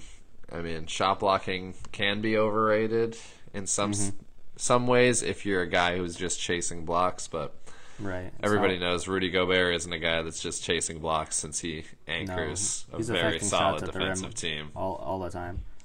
The Yeah, thing- constantly. the thing about his defense is that he has a weakness. Like when I think of the greatest defenders, it's guys who can step out on the perimeter, like Kawhi Leonard, Ben Simmons, guys who can go out there, chase shooters, stay in front of guys, and also protect the rim, like Bam mm-hmm. Adebayo. That's something that Gobert doesn't quite bring to the table. You know, you, you get him on a bad switch, you play small ball against him, stretch the floor out, and his great defense, his great rim protection is really moot. And that's something that the Jazz are going to have to figure out how to deal with in the in the playoffs. They certainly will because they have flamed out in the playoffs in a lot of years past at this point, partly because of the fact that it's tough for Gobert to step out on perimeter guys like Steph Curry when Steph just puts him in the blender and fucking spins him around three times and hits a three in his eye. But I think at this point, he's gotten at least a little bit better at stepping out, gotten more comfortable, gotten more disciplined in that regard. I mean, he has his wingspan is like a pterodactyl, so Something like seven foot seven, I think. it's Amazing. crazy. So even if he is a little bit slower, like the recovery, the ability to just be able to reach back, and if a guy's going by him, still be able to contest the shot, still be able to swat it sometimes, even if the guy slips by. I mean, he's he's really, really good at the things that he's good at, mm-hmm. and Bam is definitely more of like a smorgasbord type player. You're getting you're getting a little bit of everything with him. You're you're getting the apps, you're getting the entrees, you're getting a little bit of dessert. It's a really good It's like- smorgasbord, though. There's some tasty stuff going on. It's Oh, like yeah. a it's like a little wedding rollout right there. You got like the bacon wrapped scallops. you got like a little prime rib. Like he brings a little bit of everything, but it's like Gobert's got two main dishes that he's phenomenal at cooking, and he sticks with those, and he doesn't miss with them. Yeah, well, two things that So- Gobert doesn't do are dish or cook. So I mean, I just don't know why you hate French people so much. regardless, he's my third. He's my third team center, and I think he's yours too. He is my second team center. No, because Embiid is. Oh, yeah, he's my third team center. You're right. So we both we agree that he's the third team center, but so we do agree. Yeah, the only thing is that Bam is left off of my ballot. that's excusable, I guess. I mean, Which it's stiff competition. The thing is, I got to reward somebody from the Jazz, and Rudy Gobert has been their most consistent guy all season for the team with the best record in the league. right. So instead of uh, moving him up into one of the first two teams, I have Gobert down there in the third team. And my way of rewarding the uh, the best record in the NBA is I have Donovan Mitchell as my uh, third team guard. He's uh, rounding out my list as the only guy that uh, I haven't talked about yet because I have Chris Paul, Butler, Randle, and Gobert on my third team. So Mitchell, he uh, he really carries the offense for that team. Everything that Gobert lacks on the offensive end, Mitchell is able to make up for and get them to that that level, that uh, that best team in the league level that can carry a team in a playoff series. You know, we saw him and Jamal Murray just have a, a legendary battle last year A in the fucking playoffs. duel last year in the first round. It's it was one of the best one v ones that I've ever seen on a basketball court. Those two guys were just going at each other. One of the best first round series you'll ever see. Yeah, Mitchell can give it to you in a myriad of ways. In twenty six point four points per game. That's a lot. That's the same number as Jayson Tatum. Uh, just below Kyrie. That's a, that's a lot of fucking points. Five of point two points. assists. That's solid. That's a good number of assists. That's as many as Paul George, Kawhi Leonard. Slightly less than Giannis, who we know is such a gifted passer. Um, not a great rebounder. I'm just gonna gloss over that. For a Um, game for a guard, though, you know that's pretty. That's fine. Yeah, that's like Chris Paul. Yeah, he's not getting. He's not getting nothing. Right. 2.8 turnovers a game. Solid. That's a low number. We like that. We like to see that. Mm-hmm. It's less than Dame. Where uh, what really hurts his case though are his uh, shooting splits. Under 44% from the field, under 39% from three. I mean 38.6. That's a good three point percentage. I'll take that any day of the week. But it's that field goal percentage that really hurts his case. And on the attempts that he takes, almost nine attempts per game from three. Right. I mean, I'll take that. That's a lot. That's that's good three point shooting. But Yeah. I mean, I guess he's just taking a lot of bad twos because, I mean, 43.8%, that's the lowest uh, field goal percentage on my ballot by Yeah. over one percentage point. That's pretty bad. But he's relied on to shoulder a lot of the offensive burden on that Jazz team. Like he's he gets a little bit of help from guys like Conley and Clarkson. You know, Joe Ingles. Some he can make some plays here and there, but he's got to make up for the enormous minus that Gobert is on the offensive end. All right, this guy shoots 67% from the field and averages almost 15 a game. That's not a minus. You don't have to guard him if he's not right under the basket. But you have to guard him under the basket. You got to keep somebody there, or else he's yamming everything in sight. A lob threat, still a, still a huge threat. Any NBA player is scoring right under the basket if they're left open. Not everybody. If anything, Mitchell's ability to make plays and score in all these different ways gets Gobert these dives, these open dives to the rim. You know, if it wa- if it wasn't for like a, a player like Mitchell to unlock the game for Gobert, he would uh, he would be the zero on the offensive end that I'm trying to make him out to be. I mean, if he wasn't, if there wasn't for such a savvy screener like Gobert, Oh, my God. it'd be a lot tougher for Donovan Mitchell to be getting these open looks. We're not- that he's still we're not- shooting forty three percent from the field. We're not on. doing screen assists. That's not happening. no chance. but Mans does set some good screens. He set some screens. He set some good screens. He sets my kind of screens, dude. Stick the elbows out, try and catch somebody on the way by. Yeah, A dude. little cheap shot every now and then. Yeah, dude. If I see your balls out, I'm hitting them. Swear to God. So, if you don't have Mitchell, who do you have? Which I do not. Right. So, your second team guards were Kyrie and Bradley Beal. Yep. Those are my third team guards. Right. Already talked about them. We can move on. I have Gobert as my third team center. I already talked about him. We can move on.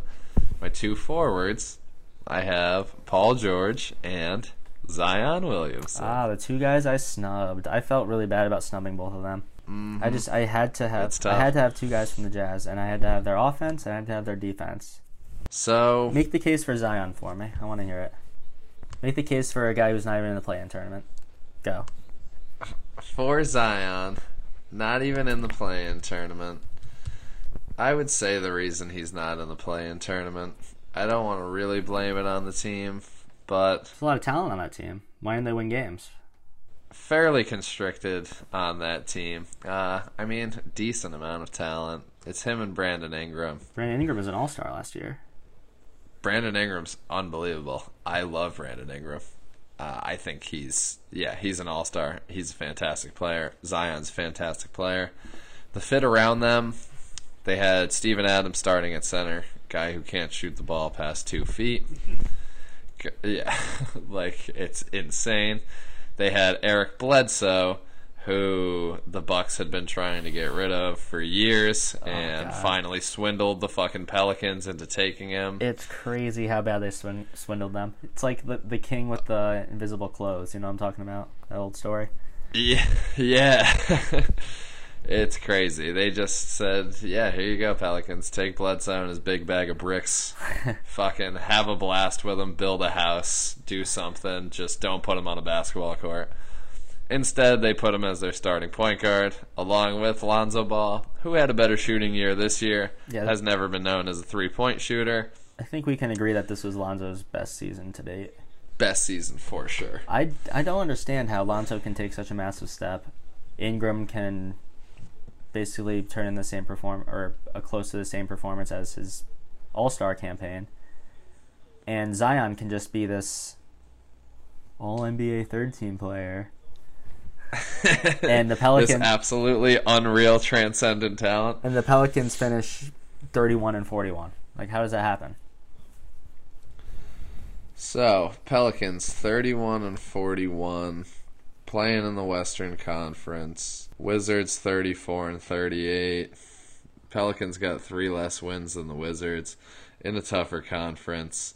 They lost an unbelievable amount of close games this year, which I watched one of the close games that was against the Knicks where they gave up just a wide open three to Reggie Bullock, who's a good three point shooter, right at the end of the game.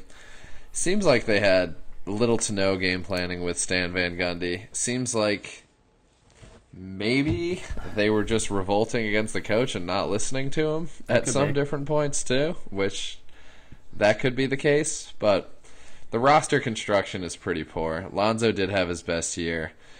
I mean, still not even as good as his brother who's a rookie. Ingram had another all-star caliber season. Zion had all-star, all NBA caliber season. But All-star. you can just ask you can just ask the Celtics how that works when you have two guys having that great of a season and yet still really don't win shit. It seems pretty Boston esque. Fairly Boston esque, just in a tougher But conference. they managed to finish 500. But Zion's numbers pretty unassailable. 27 points a game, 7 rebounds a game, 3.7 assists, two only 2.7 turnovers, which I mean 3.7 assists not a lot. Yeah, especially for as much as uh, he's been running the running the show around the perimeter out there. Like he's been the ball handler on a lot of pick and rolls. Yeah, but I mean, this is the second year. He played 24 games last year.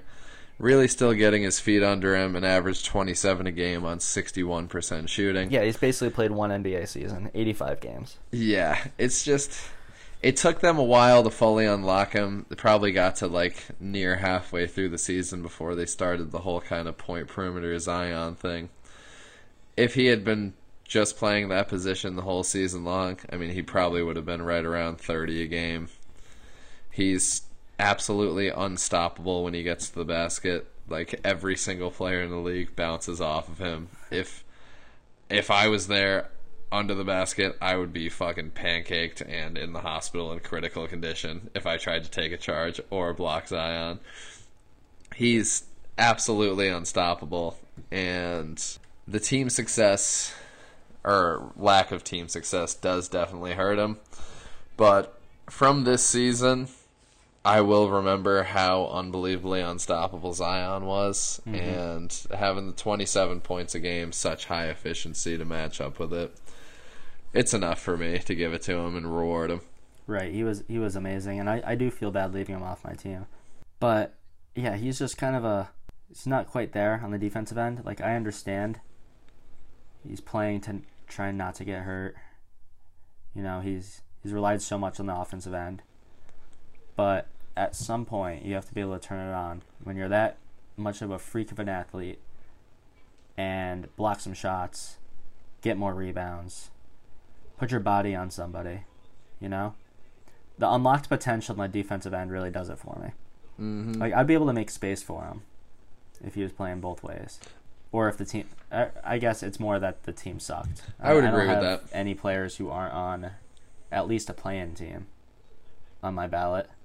Zion's the only one that I have. It's just he made such an impression on me this entire season, which the amount of Pelicans games that I watched that I would see Zion in the game absolutely bulldozing every single person that got in his way and scoring, and then as soon as he's out of the game, the team is just getting trounced and just falling apart Right. every single second. Like he he made enough of an impression on me where Right. I can right. ignore the team success a little bit. I mean, his box plus minus, which still isn't. I mean, that's not like a super reliable stat or anything like that, but he was still he was plus five and a half. So That's good considering Yeah. how bad the team was. Considering teams not even 500, not even playing, the fact that they're five plus five points per game with him in the game, pretty Right. solid. All right, so make the case for Paul George, the other guy I left off. And Paul George. He it was him and Zion were definitely the last two on my ballot. Mm-hmm. It's tough to leave some tough to leave some other guys off who we'll talk about afterwards, but Paul George had yet again really solid regular season. We'll see what he can do in the playoffs, but he was 23 a game, 6 rebounds, 5.2 assists, which surprised me. That's a career high for him by a full assist. His career high before that was 4.1. So him and Kawhi both really stepping up their playmaking this yeah, year. I mean, I guess the team's lack of a reliable point guard really uh, necessity breeds invention, you know, and they had to they had to invent some uh, creative ways to make plays. Yeah, and not all guys can step up to the plate like that. He did it this year, 5.2 assists per game. He was still his really solid defending self. Him and Kawhi, two of the best wing defenders in the game.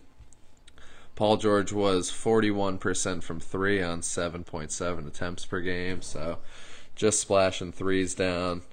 Uh, and the Clippers, they were top four team in the West this year amidst even with Paul George playing 54 games, Kawhi only playing 52 games, they still ended up being the number four team in the West just by how good those two guys were in every single game that Right, they right. played.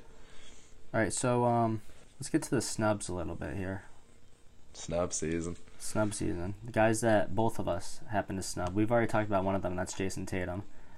Hmm So And I don't feel like that's a big snub, truthfully. no, it's just it's disappointing, man. He's It's got so much potential. He should be so good. He is so good, but he just can't win the big games, man. He can't in close games. You can't count on him down the stretch like you can count on some of these other guys to get you buckets. It's like the the offense just stagnates around him, and it seems like Brad Stevens just says, "Hey, Jayson, go do your thing," and Jayson's like, "I don't really have a thing," and bricks a sidestep three pointer almost every single say. time. Tatum's thing is just to do a sidestep or step back three pointer, and then it's either that goes in and he looks like the man and they win the game, or most often, like that's just a brick and It's that goofy move that LeBron gets. LeBron gets clowned for doing that move all the time on Twitter. Just yep, looking him up and down, taking a sidestep and shooting a three. I mean, seems to work for LeBron. Tatum, debatably a better shooter, but just can't figure it out. He's got to he's got to find other ways to get it done to to win the g- team games. If he's going to be the guy, he's got to figure out how to win games. You know, Mhm. he's got to figure out how to make other guys better too. right?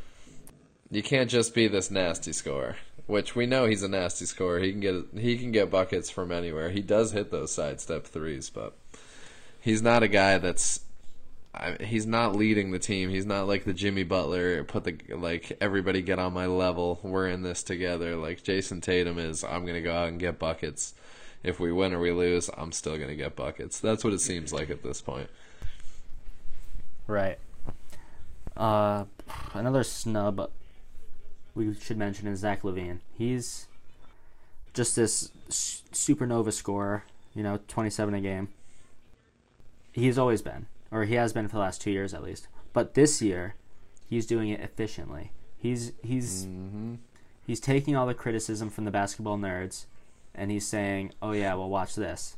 And he went out there. He shot fifty percent, forty-one percent from three. He'd be 50, 40, 90, 90 if he was a little bit better of a three-point shooter. I mean, a free, Free throw, throw. shooter. Sorry. You're And he, he kicked up the playmaking a notch. You know, five assists. I mean, he's he's a guard. It could be better, but he's a scorer. Yeah, tw- I mean, if you're averaging five assists and you're averaging 27 a game, like five That's assists awesome. is plenty. Yeah, Yeah. I mean, that's he's diet Bradley Beal this season. Seems like better three-point shooter. Mhm. But the the Bulls are just a dumpster fire, man. I mean, they acquire Vucevic at the deadline to try to make this play-in game push, and they just come up short. Came up two games behind the uh, the Hornets in the standings. Yeah, that's crusty. When the Hornets were missing LaMelo for how long? Gordon Hayward for how long? Mm-hmm. And there what, is their starting center still Cody Zeller? Yeah, but they play PJ Washington at the center a lot. Christ. Yeah, but uh, maybe less. Maybe next year, Livian. Maybe if uh, can lead your team to the playoffs, we'll see. I hope so. As a fellow Zach, I hate to do it to him, but unfortunately, he doesn't make the cut this year. Uh, how do you feel about Russell Westbrook? probably like most people mixed feelings about Russell Westbrook. You you gotta love how hard he plays. You also if you're a Right. fucking numbers guy, which I'd love to just look into these box scores and just see who's putting up crazy numbers. Russell Westbrook always does it to you when he's has games like 27, 20 assists and like 16 rebounds or something. It's just it's Yeah. fun to see. Uh unfortunately, he really started to come on too late in the season to really make an all NBA bid. He was a he was a must-have in DraftKings the last two months. It's, it was insane the things he was doing in the box score, the, the numbers he was Oh. putting up day in day out consistently. Consistently fantasy basketball, Russell Westbrook is the fucking king. But I mean, but this is real He- life. This is real life. He's 43% from the field. He's 31 from 3. He's as a point guard, he's 65% from the free throw line, which is really really crusty. Leads the league in turnovers. He constantly takes reckless shots. And you have to think if that style of play was really uh, contributing to winning basketball, that having him and Bradley Beal with 31 points a- per game, that that would have the Wizards at better than eighth in the East. You would know? think that would get it done. it just he's proved time and time again that even if he's putting up these numbers, it doesn't exactly translate to winning basketball games. Exactly. Which is unfortunate. and that's why I don't feel bad about leaving him off my all NBA, all NBA Yeah, and Russell Westbrook is an all-time amazing player, but he's he's not making the All NBA this season. That's right. Um, anyone else that you think was snubbed that we deserve to talk about? Yeah, I just think we should give Devin Booker a little shout out. He's 25, 4 Right, and 4 this year. He put up pretty solid percentages. Uh, his three point percentage wasn't where you'd expect it to be for a guy that, like, every time the ball comes out of his hands, he looks like he's a fucking knockdown shooter, and it looks like it's going to be drippy. He just has a pure stroke.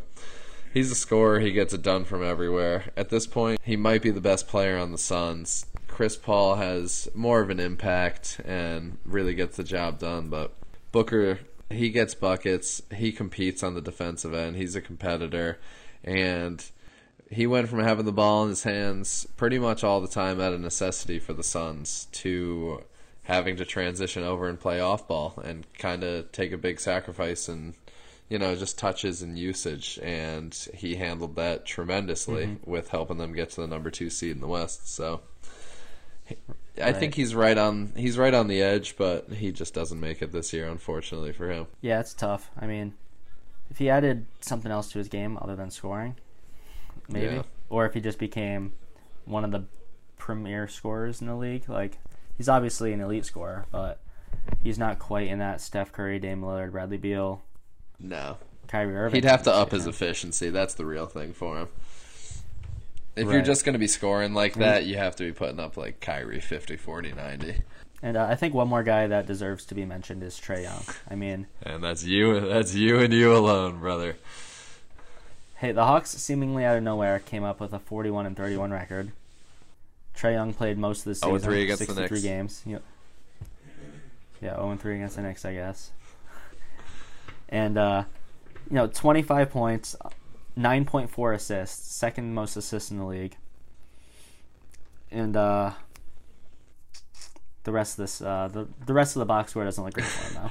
Four turnovers, third worst in the league. We mentioned that a bit earlier. 43.8% from the field. That's not great. 34% from three. Now, for as someone who was crowned the next Steph Curry, that's uh, it's pretty bad. Pretty far off. Yeah. So, uh, very talented playmaker. He he can he can score. He can really score, but he's a massive zero on defense. I say eye test shows he's probably the worst defensive player that I've ever seen in any basketball court in my entire life. he can't guard anybody. No. But I think he deserves to be mentioned because of his statistical performance, his team's performance. He's obviously the best player on that team. But other guys have stepped up, like Clint Capela. John Collins has had a, a pretty nice little season here. Bogdanovic really got hot when Trae went down and then just kept it going when Trae got back. That's right. Yeah, they were when when Trae went down there for a bit. It, looked bad for the Hawks. It looked like they could have fallen down into the play-in tournament or even out of playoff contention. But Bogdanovic really uh, picked up the slack Yeah, it was weird. Trae went down and not much happened. I guess that's Team true. success wise, I mean- not too much happened. He's pretty far down there on my list of snubs, but Yeah. But 25 and 9, nothing. Also, you know, nothing to sneeze at. So I think we need to do a little bit of explaining about uh, how we left the two Jameses off our ballot. That's uh, LeBron James and James Harden. And it's very, very simple. They just didn't play enough. Didn't play enough. You, you got to play the games. I mean, Harden only 44 games, LeBron 45. They both averaged around 25 points per game. Harden with a staggering 11 assists. Unreal. Not sure if he'll qualify as a league leader, but that would be good for second in the league. And if he doesn't qualify, then I'm right about Trae being second in the league. Um, eight and a half rebounds, awesome. Great, great numbers. I mean, 25, 11, and eight and a half. That's fucking remarkable from James Harden. Only four turnovers, kind of a lot, but when you're getting 11 assists, I guess you can get away with it. Uh, LeBron. What what what what is there to say about LeBron James? There's nothing else to say. You just say LeBron James, everybody knows what's going on. It's LeBron James. He was having a special year. He was having a really special season up until he got hurt on both ends of the floor. You know, 25 a game. 25 8 and 8. It's LeBron. You know, you're going to get 25 8 and 8 In his sleep. like clockwork.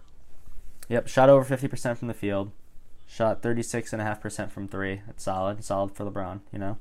You just didn't play enough. You you got to if you're going to have this impact on the game, you have to be on the floor to actually make that impact. It's as simple as that. and it's not their fault they got injured, but it's also not my fault. Exactly. And we can't be expected to put them on. If Right. And that other guys like AD and KD, they played even less. They're not even worth I was gonna mentioning. say if if KD, Harden, and LeBron had all played the requisite number of games, those guys would all be. I mean, they'd probably be all NBA first Right, of team, course. but they didn't play the game, Yeah. so Right. AD played exactly half of the games. KD played even less. It's sad to leave these guys off the all NBA teams. I mean, these are four guys who are going to be thinking about their legacies. Mhm. But just didn't do it this year. Hey, That's man, okay. We're not Sims, dude. We make the tough calls. I mean, they're those four players are on the two teams that are Vegas favorites to win the championship this year, so they can improve their legacies in other ways. Yeah, odds are they're coming away with something. right. All right, so those are all NBA teams. To recap, I had Steph, Dame, Giannis, Embiid, and Jokic on my first team, Kyrie, Beal, Luka, Kawhi, and Bam on my second, and then Chris Paul, Donovan Mitchell, Jimmy Butler, Julius Randle, and Rudy Gobert on my third. Now, Zach, uh, Bang give bang. listeners a rundown of yours. Now for the correct All NBA teams, I had Steph, Dame, Giannis, Kawhi, Jokic, first team. Second team, Luka, Chris Paul, Jimmy buckets, uh, New York's heart and soul, Julius Randle, and Joel Embiid. And third team, Kyrie, Bradley Beal, Paul George, Zion Williamson, and Rudy Gobert. Not bad. We had quite a bit of parity, but also some uh, fundamental disagreements. A lot of Um, differences to keep it interesting. Right. All in all, we had 13 of 15 players the same. The two players that were different were you had uh, Paul George and uh, Zion on yours, and I had Mitchell and Bam on mine, and the the positional flexibility allowed for that. Mhm. So, NBA, this is your fault. That's right. So we're gonna take a short break, and when we come back, we're gonna talk about the play-in tournament.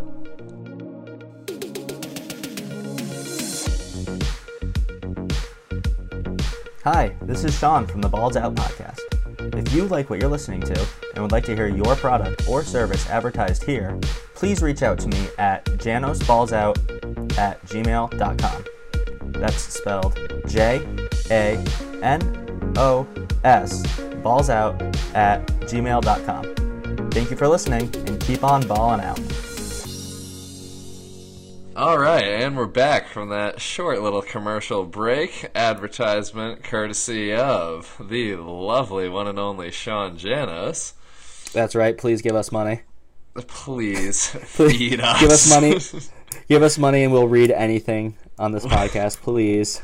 Literally anything. You can Venmo us a dollar, and anything you want us to say, we'll do it in place of that. Absolutely. So, let's just break down how the actual play-in tournament works this year uh, before we get into the teams that are going to be playing in it. The it's different from how last year's went. So, the seven to ten seeds this year are going to be in the play-in tournament. The seven and eight seed will play each other, and the nine and ten seed will play each other. The winner of the nine and ten will play the loser of the seven and eight. So, Right. And, and the winner of the seven and eight gets the seven seed outright. yep. And then the loser of that matchup of the seven and eight would play the winner of the nine ten. Whoever wins that game will get the eight seed. So Gotcha. the 9 and 10 essentially the only advantage that you get in the 9-10 matchup is you get home court against the 10th seed if you're the 9 Gotcha. All right, so let's get to the play-in games. back at it playing time So we should start with um, the most interesting one here, and the the headliner here is obviously LeBron versus Steph, Lakers and Warriors. really you don't want to talk about uh, indiana charlotte first huh Oh shit, I forgot that one's definitely the headliner. pretty hype game right there Yeah, dude, Sabonis versus fucking Terry Rozier.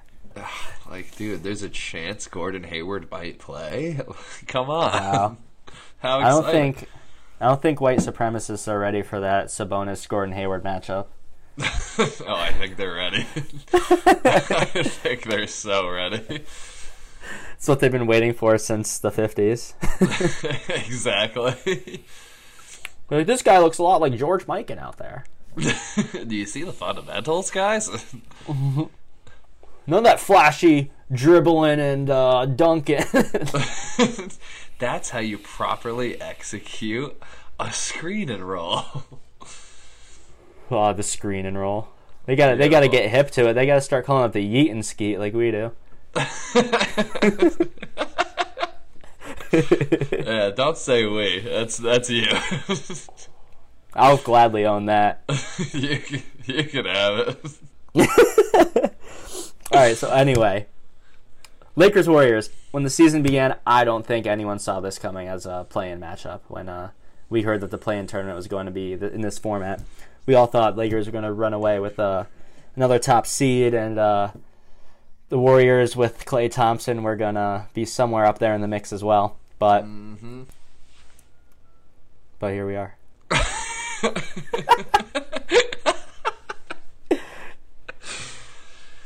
Yeah, unfortunately for the Warriors, season didn't even tip off yet.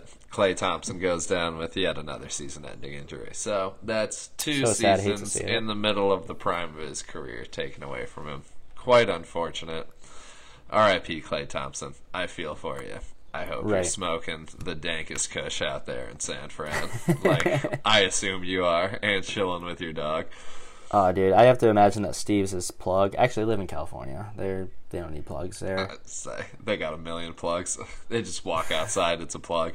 So anyway, how do you think these two teams match up now that uh, the Lakers are fully healthy and we can see what Steph can do with this Warriors team? So, a fully healthy Lakers, I mean, they should absolutely trample the Warriors here. It's, they should just get out the bulldozer and just run right over them. The Warriors, they're not good as a team, truthfully. they they have Steph. They have I laugh, but I agree. Yeah, right. Like they have Steph, they have Draymond. Two keys to the. I mean, you know, they're two of the biggest ingredients of the championship pie that they had. Besides that, they're running out there. They got Kelly Oubre. They have Jordan Poole, they have Jordan Poole. They have Kevon Looney. Like Juan Toscano Anderson. It's it's a it's a hodgepodge of just ragtag. Uh, insert word for messy underdogs here. You know, yeah, exactly. Led by a generational talent. It's the Steph show. It's Draymond. He's the second fiddle. He gets it going, but in a one-off game like the play-in tournament, March Madness style, all you got to do is get hot for one game. You know what they should really they should really try this uh, this thing I saw on Reddit where they have uh, four warriors all like hold hands and just create a barrier around Steph and just have them like just chuck like 35 footers. Dude, I always wondered why teams had never tried that before. Is just to have the one guy have the ball and then just have four guys like literally just build a wall of screens for then like somebody to try and get around it. I don't think that's illegal for just like four guys to line up like setting a pick. But you know what I think the Lakers could do to counter that? Is I think LeBron is strong enough to pick Anthony Davis up and throw him into the air. And Davis is so long. And if he also gets like a jump as LeBron's lifting him, he can really get up there and maybe block some of those uh, those uncontested heaves from Steph.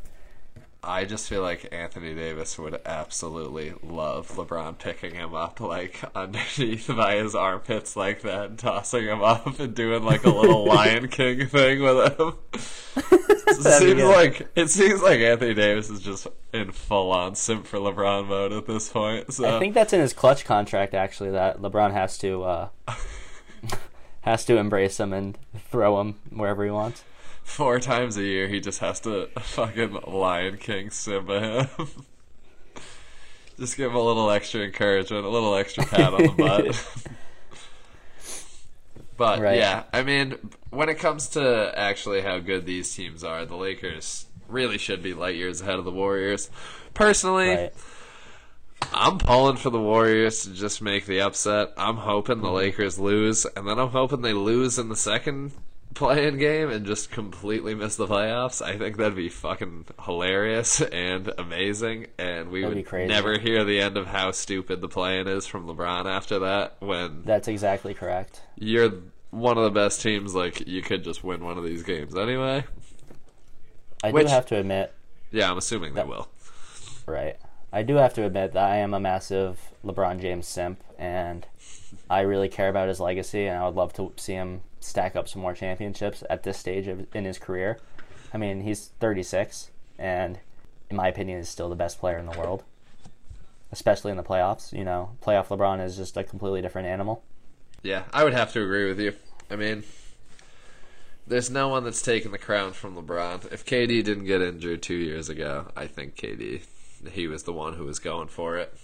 At mm-hmm. this point, there's nobody. I mean, KD can do it this year if he steps up in the playoffs and brings the Nets to the championship as their best player. Then, you know, he could take that crown if he stays healthy. But right now, it's still LeBron. You're picking LeBron in a one game against basically, I mean, probably anybody. You're picking LeBron in most series against anybody. It's tough right. to bet against them. And it seems like LeBron and AD are really going to have their way with this Warriors team. Like. Yeah Oh, Draymond yeah. is still a very effective defender. He's had a very good season defensively. I think he's in the defensive player of the year conversation. He's mm-hmm. probably going to be on a lot of all defensive teams. You know, he might be a first team candidate. If not, he, he, I think he's almost a lock for the second team. Mm-hmm. And um, I mean, that's their only chance is if Draymond can really take one of LeBron or AD out of the game, which seems unlikely and Steph can just go off for like 50. But again, the Warriors, they've got their work cut out for them for sure. They're bad. Simple as that. Yeah, they're bad. they got Steph, they got Draymond. Otherwise, it's just garbage. All right, let's move on to the other 7 8 matchup over in the Eastern Conference, and that is the Celtics and the Wizards. Now, I have zero confidence that the Celtics are going to defend home court and beat this, quite frankly, bad Wizards team aside from their two star players. Yeah, we're on the same page. I mean, this is the Wizards are essentially in the same position as the Warriors. They got the two guys. The rest of the team is dog shit. Right, but the Celtics are. I think aside from Tatum, they're pretty bad. Like they're gonna need a lot from Kemba. They're gonna need Kemba to be better than he's been all year. Mm-hmm. Missing Jaylen Brown is so devastating. That hurts so bad. Right um, Marcus Smart and Robert Williams and you got Evan Fournier now too. Yeah, well they they're gonna everyone's gonna have to contribute. Tatum's gonna need to have a, a, a Tatum game where he has thirty or forty, and they're gonna need to ask a lot from these role players that genu- that generally have not pro- produced this year. Mm-hmm. If I have to watch Semi Ojeleye take another corner three, I'm gonna gouge my eyes out. I hate watching that man on a basketball court. And Grant Williams is so fucking soft. He's 10 ply. Oh, he is so fucking tiny, dude. It's unbelievable. And I mean, Nesmith's come on recently. Pritchard was a nice story at the beginning of the year, and he's kind of middled now, but he's still an important role player on this team. But I don't see this Celtics team having. I mean, they only have to win one game. They beat the Wizards, they're in. Mm-hmm. You know, that's that's the benefit of being the seven here. But I don't think they'll beat the Wizards, and then they'll have to play one of the Pacers or the Hornets. Mm-hmm. Now that's a game I think they can handle. You know, Brogdon's been missing time for the Pacers. I'm not sure if he'll be healthy for that game. That's a that's a big if. Yep. Sabonis has been very impressive this year. Yep. However. Yet again. Hmm And I'm pretty interested to see how that uh, Pacers Hornets game goes because I, I, I guess I give the Pacers a slight edge. But Yeah. that that group of Hornets guards can just really get hot at any given time. You know, LaMelo's out there running the show. Rozier can get hot at a moment's notice. Devonte Graham, Malik Monk off the bench. They've been steady contributors. They've been spark plugs. Um, Miles Bridges has been all over highlight t- tapes all year. Mm-hmm. He's had probably three of the best five dunks this season. It seems like he's been amazing. Also, I mean, just statistically too, Miles Bridges is having a really good year. It's Right. It the Hornets have had this young talent for a little while now, you know. PJ Washington showed a lot of promise last year. Miles Bridges, he's always had the talent. Devonte Graham had a nice little season last year. And it just seems like with LaMelo there, you know, they finally have a floor general who can really help everything come together. He's really the grease in these wheels, you know. Yeah. Unlike that's the thing, unlike the Celtics who have no guy that really makes anybody better, LaMelo even as Right. a rookie makes everybody better. He's constantly making the extra play. He's constantly making the right pass. He's just getting guys in just perfect spots to score and he's Mm-hmm. super super unselfish. So It's amazing how he controls the pace at his age. It blow, it blows my mind watching. it- like maybe playing professional ball before the NBA. Maybe there's something there, you know. Maybe there's something there. Maybe Luka Doncic. I mean, that guy's playing pros, and look how he controls it. That's exactly right. I mean, y- you have to really think outside of the box of going the college route now, and I think mm-hmm. that I think that's really good for the game. You know, I think so too. I mean, just having more options for these kids is way better. So, Pacers Hornets. Pacers are the nine seed. Hornets are the ten seed. Hornets have dealt with a lot of injuries this year. They got LaMelo back. I don't know what's the deal with Gordon Hayward, but the Pacers they just fucking bore me to tears. And I'm they've taking- also dealt with their fair share of injuries this year. You know, Brogdon's been down recently. Mm-hmm. Miles Turner's been out for a while. I think Sabonis was in and out at one point. Right. What an impressive season from Sabonis, though. Yeah, he's the man. He's so He's been amazing. phenomenal. He can really stuff the box score, you know? And Oh. it seems like whenever he does have one of these great games that it translates in the win-loss column. Yeah, he definitely doesn't seem like an empty stats guy. He's a guy that really just contributes to winning in all sorts of ways. He's a great passer. He's a great scorer. He's Right. a He, he's kind of Jokic light. At, at, at the risk of comparing the two big white guys. he seems like a Jokic light, you know. He he can step out, hit some shots. He can create for himself. He can create for others. Just all around a very impressive player. Yeah, Sabonis. Sabonis, he's the man. But I'll take the Hornets in that matchup. And in the seven and eight in the East, I'm also I'm taking the Wizards. I don't have any faith in the Celtics. I really don't Gotcha. have much faith in the Pacers with all the injuries that they've dealt with. I don't think they'll have Miles Turner at that point, which hurts them a lot. So So in the in the in the theoretical next round, who wins the Celtics Hornets game to get that eight seed? Oh, I got Hornets. I have Wow, you're- zero faith in the Celtics whatsoever. Without Jaylen Brown, I just think they're really, really done for. I almost want to agree with you, but I think, you know, the Celtics will have the best player in the series. That's a that's a big that, that's a big plus. Yep. And I think Brad Stevens can game plan around slowing down a rookie. You know, he's we forget about how good of a coach he is because of how bad the Celtics are this year, you know. But I think uh, I'm not I'm not doubting Brad, not yet. You're forgetting one major aspect to that game.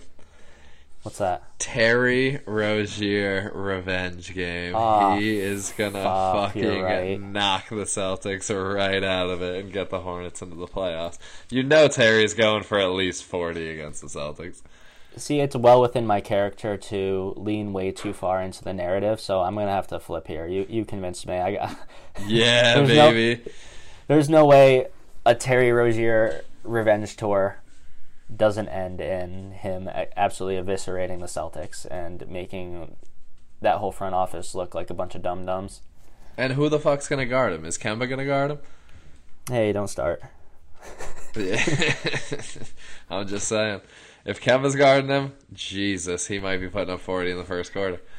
I can see Marcus saying, "I want Terry," though. You know. Oh, that's true. Marcus Smart will probably take that assignment, but I mean, He'll Brad take it Stevens. personally.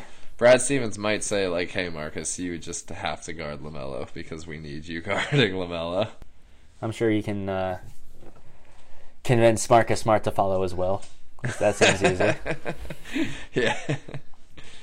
Yeah, I didn't realize Brad Stevens was a fucking soothsayer.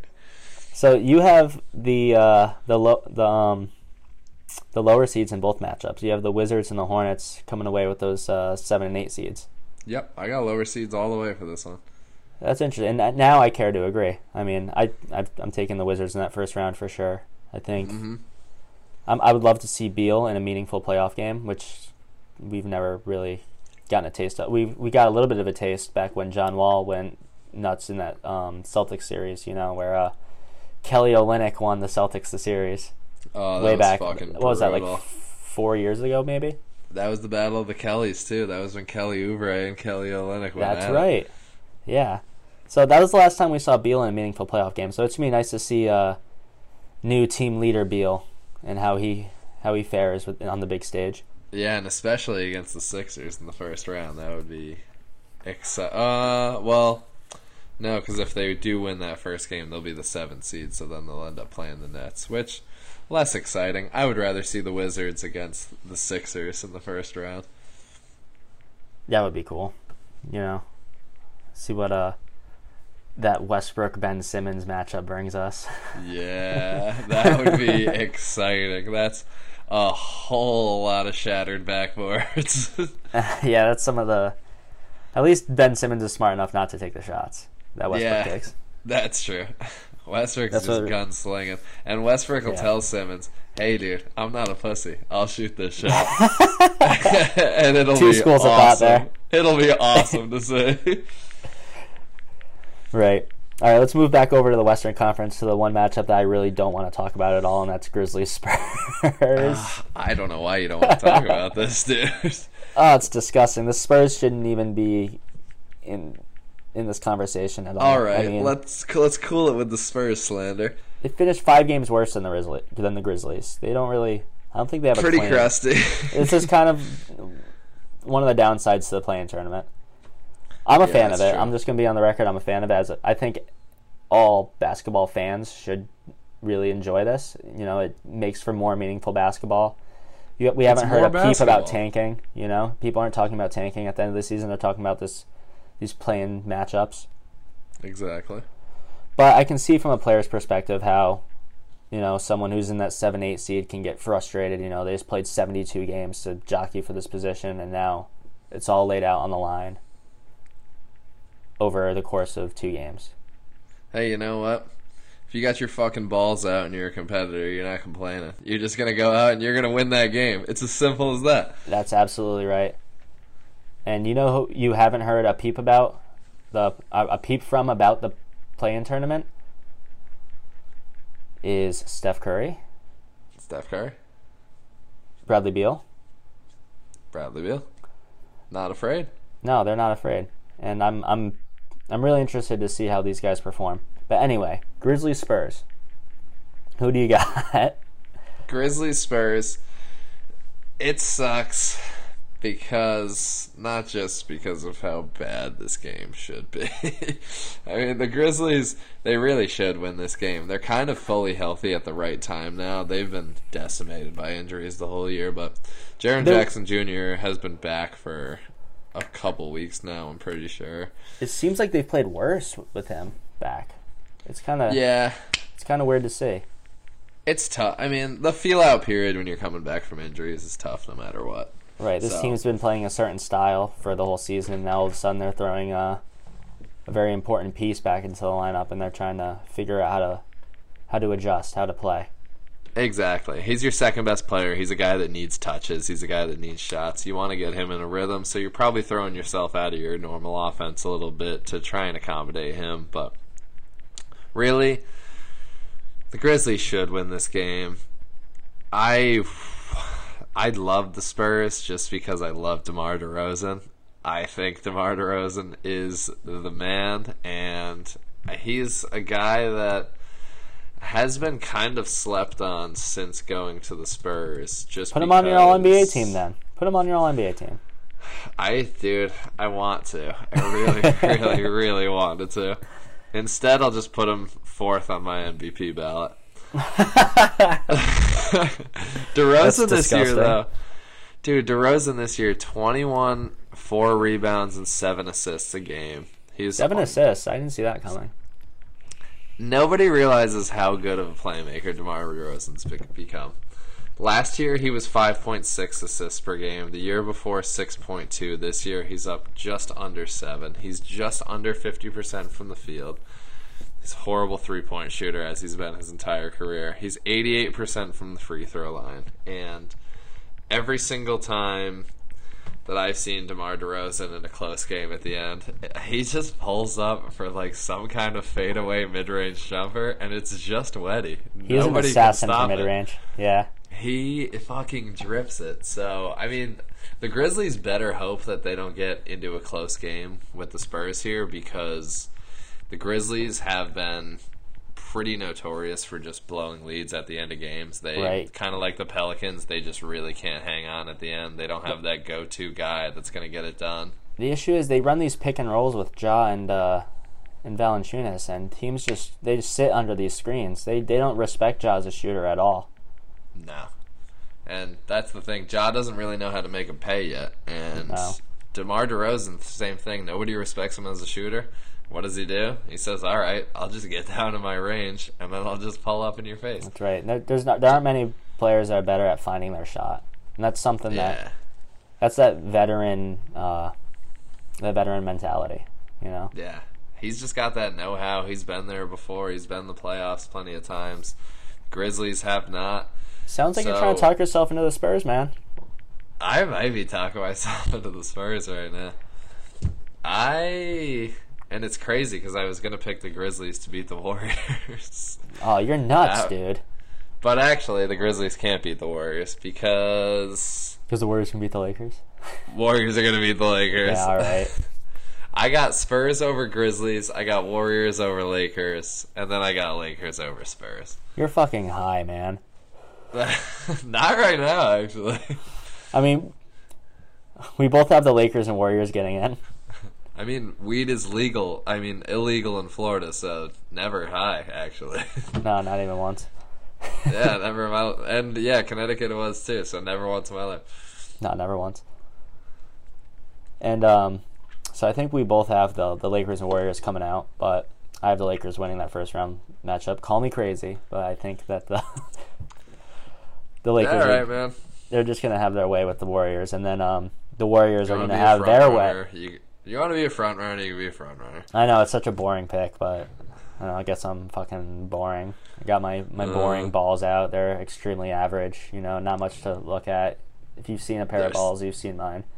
Yeah, they're such boring balls. They're literally milk white. They got no hairs on them. There's nothing going on there. All right. It's cool when I say it. hey, I mean, I can't lie to the audience. Yeah. So um, in my my scenario, let's let's all right. Let's pretend that the the Lakers win their first round matchup. They get the seven seed, right? Mhm. Who do you think the Warriors would rather see between the Grizzlies and the Spurs? Because I think that they are a threat to lose to either one. I think they're they'd be the favorite, and I would pick the Warriors in either of those games. But who do you think is a more favorable matchup for Golden State? I think the Warriors would rather pull the Spurs. I think the Grizzlies just have more energy and they're more exciting of a team. Mm-hmm. Um, I think the Warriors would kind of have no problem just shutting down the Spurs. They both just kind of have that like institutional know-how, but the Warriors are just a better team at this point. I feel like the institutional know-how for the Spurs will do them better justice over the Grizzlies, just because the Grizzlies are such a young team that doesn't really know how to get it done. I think they would rather see the Spurs, just because I think they know what they're getting against the Spurs, and I think they could take them down. I think the Grizzlies are more of a wild card. You don't think that the the Warriors are worried about that uh the tandem of uh great defending point guards that the Spurs have? You know, they could throw Dejounte Murray, Derrick White, Patty Mills for stretches all out there on Steph. Kind of creates some matchup problems. I don't think they're worried about anybody when it comes to Steph Curry. I don't think That's fair. there's anybody in the league that has really a chance at defending him unless you just have a gun. But you have if to you have admit, a gun, that's the only way you can defend Steph Curry. If you tell him if he shoots the ball, you're gonna shoot him, and then that's your best chance at survival. oh man, Steph's pretty fearless. yeah, he might risk it all, dude. I- Ball be is, ball is life, right? he's like, oh shit, sick, four point play. yeah, and on, let's go. Yeah, I mean, if I'm Steph, I'd much rather draw a matchup against Ja Morant than against Dejounte Murray. But I agree that as a complete team, that matchup aside, they would rather see the Spurs than the Grizzlies. Well, I'm glad we agree on that one. I'm glad we can agree on something. Yeah, right. And yeah, unfortunately, that uh, that lowers the lower seeds of the plan. I mean, that's something that just might not ever really be that exciting, but it there's at least a chance. And if one of those lower seeds does pull it out, if the Warriors or Lakers like somehow got knocked off, That's right. it would be pretty crazy and it would be really exciting. So And you know what? It the play in turn it definitely incentivized like the Hornets to bring LaMelo back. Like I could, if there weren't for the play-in tournament, I could see them shutting LaMelo down for the season and, you know, tanking for the best draft pick that they could get at that point. Exactly. And you still had, I mean, like Sacramento was still gunning for it a little bit. New Orleans was still gunning for it. You still had the Bulls and the Raptors. Right. The I mean, Bulls made a, a massive trade deadline move that I think if it weren't for the the play-in tournament, they otherwise wouldn't have made. uh, yeah, I think so too. So, I mean, you really only had maybe six teams, five teams tanking this year, which usually it's every team that's not in the playoffs just begins tanking pretty much right away when they realize they're going to be out of it. So, Right. It the plan. on the other side of that uh, that Vucevic trade. It became quite obvious that the Magic were selling anybody who knew how to play basketball to try to get a good draft pick. Oh yeah, and it's amazing. They traded away Vooch. They just started playing. Like, honestly, I might have blacked out, and me and you might have played two games for the Magic this season. like, who knows? Because they were just trotting fucking anybody out there, and they still ended up with one more win than the Pistons this year. Oh, it's disgusting. The Pistons are just an abysmal joke. That's a train wreck, bro. It's gross. It just seems like they'll never figure it out, too. Quite sad. They're, they're bad. And I hope they don't get a high pick either. I hope they get fucked on it. Just because. That'd be awesome. I hope the Rockets pu- get fucked. I I don't hope the Rockets get fucked. I hope I- the Rockets get a high pick. Fertitta doesn't deserve to have any nice things. It's my, my school of thought. I agree with that. I do feel bad for them with Harden just bullying his way out of there, though. That's true. And you So- know, I I'm a, I love Christian Wood. I think he's awesome. I- Yeah, and I can. I mean, I can root for teams and hate their owners. It's fucking. Oh, that's what being a Knicks fan's done to you, huh?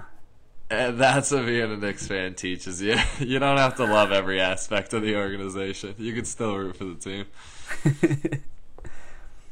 All right. I think that's all the time we have. This has gone. This has gone like twice as long as I envisioned it would. I'm gonna try to We- get all the. I'm trying to give all, all you listeners just the good stuff. So I'll do my best in post. And I Yeah, appreciate you all for listening. Zach, do you have anything to say? Let's say we recorded nearly two and a half hours. We'll see what we get that cut down to. But yeah. this was a blast. This was fun to shoot the shit and talk basketball. And Oh yeah, I can't wait to do it again. yeah, it was honestly a great feeling out process and great to start to learn what's going on here and how to maybe cut ourselves off a little bit on things we just want to elaborate on. Yeah, and We're a you couple know, we'll motor figure mouths. out yeah, we'll figure out how to get it concise, but it's better Yeah. to have more better to have too much than not enough, so Right. For those of you who made it to this point in the episode, thank you. First of all, fucking big time thank you. I, I condemn your uh, your willpower and your discipline to make it through, and uh, I hope you enjoyed. And uh, next time we meet, we're gonna recap the play-in tournament, and we will talk about future matchups in this uh, this crazy, crazy playoff tree. Playoff basketball, baby. It's coming up. That's right. All right, Let's get ready for it. Anybody that gave us even a click, if you gave us a second of listening, thank you so much. We appreciate it. Yep, yep. Please subscribe. There'll be more content coming at you soon. We don't quite have like a schedule or dates hammered out yet, but we're gonna we'll put content together while we can. We're a couple of uh, busy guys, you know. Well, uh, yeah, we're gonna keep the content coming. We're gonna get some kind of schedule down. We're gonna get pretty much everything else that we need down on this. But I mean, this is fun, and I'm looking forward to the next episode. Thanks for sitting with me with your balls out, Zach. I wouldn't want my balls to be out with anybody else. Keeping the balls out for the boys forever. Keep your eyes out for our next episode. Tune in, give it a listen, tell your friends, and uh, see you when I see you. Peace out, everybody. Spread love. Boom bang. All right. That was so long.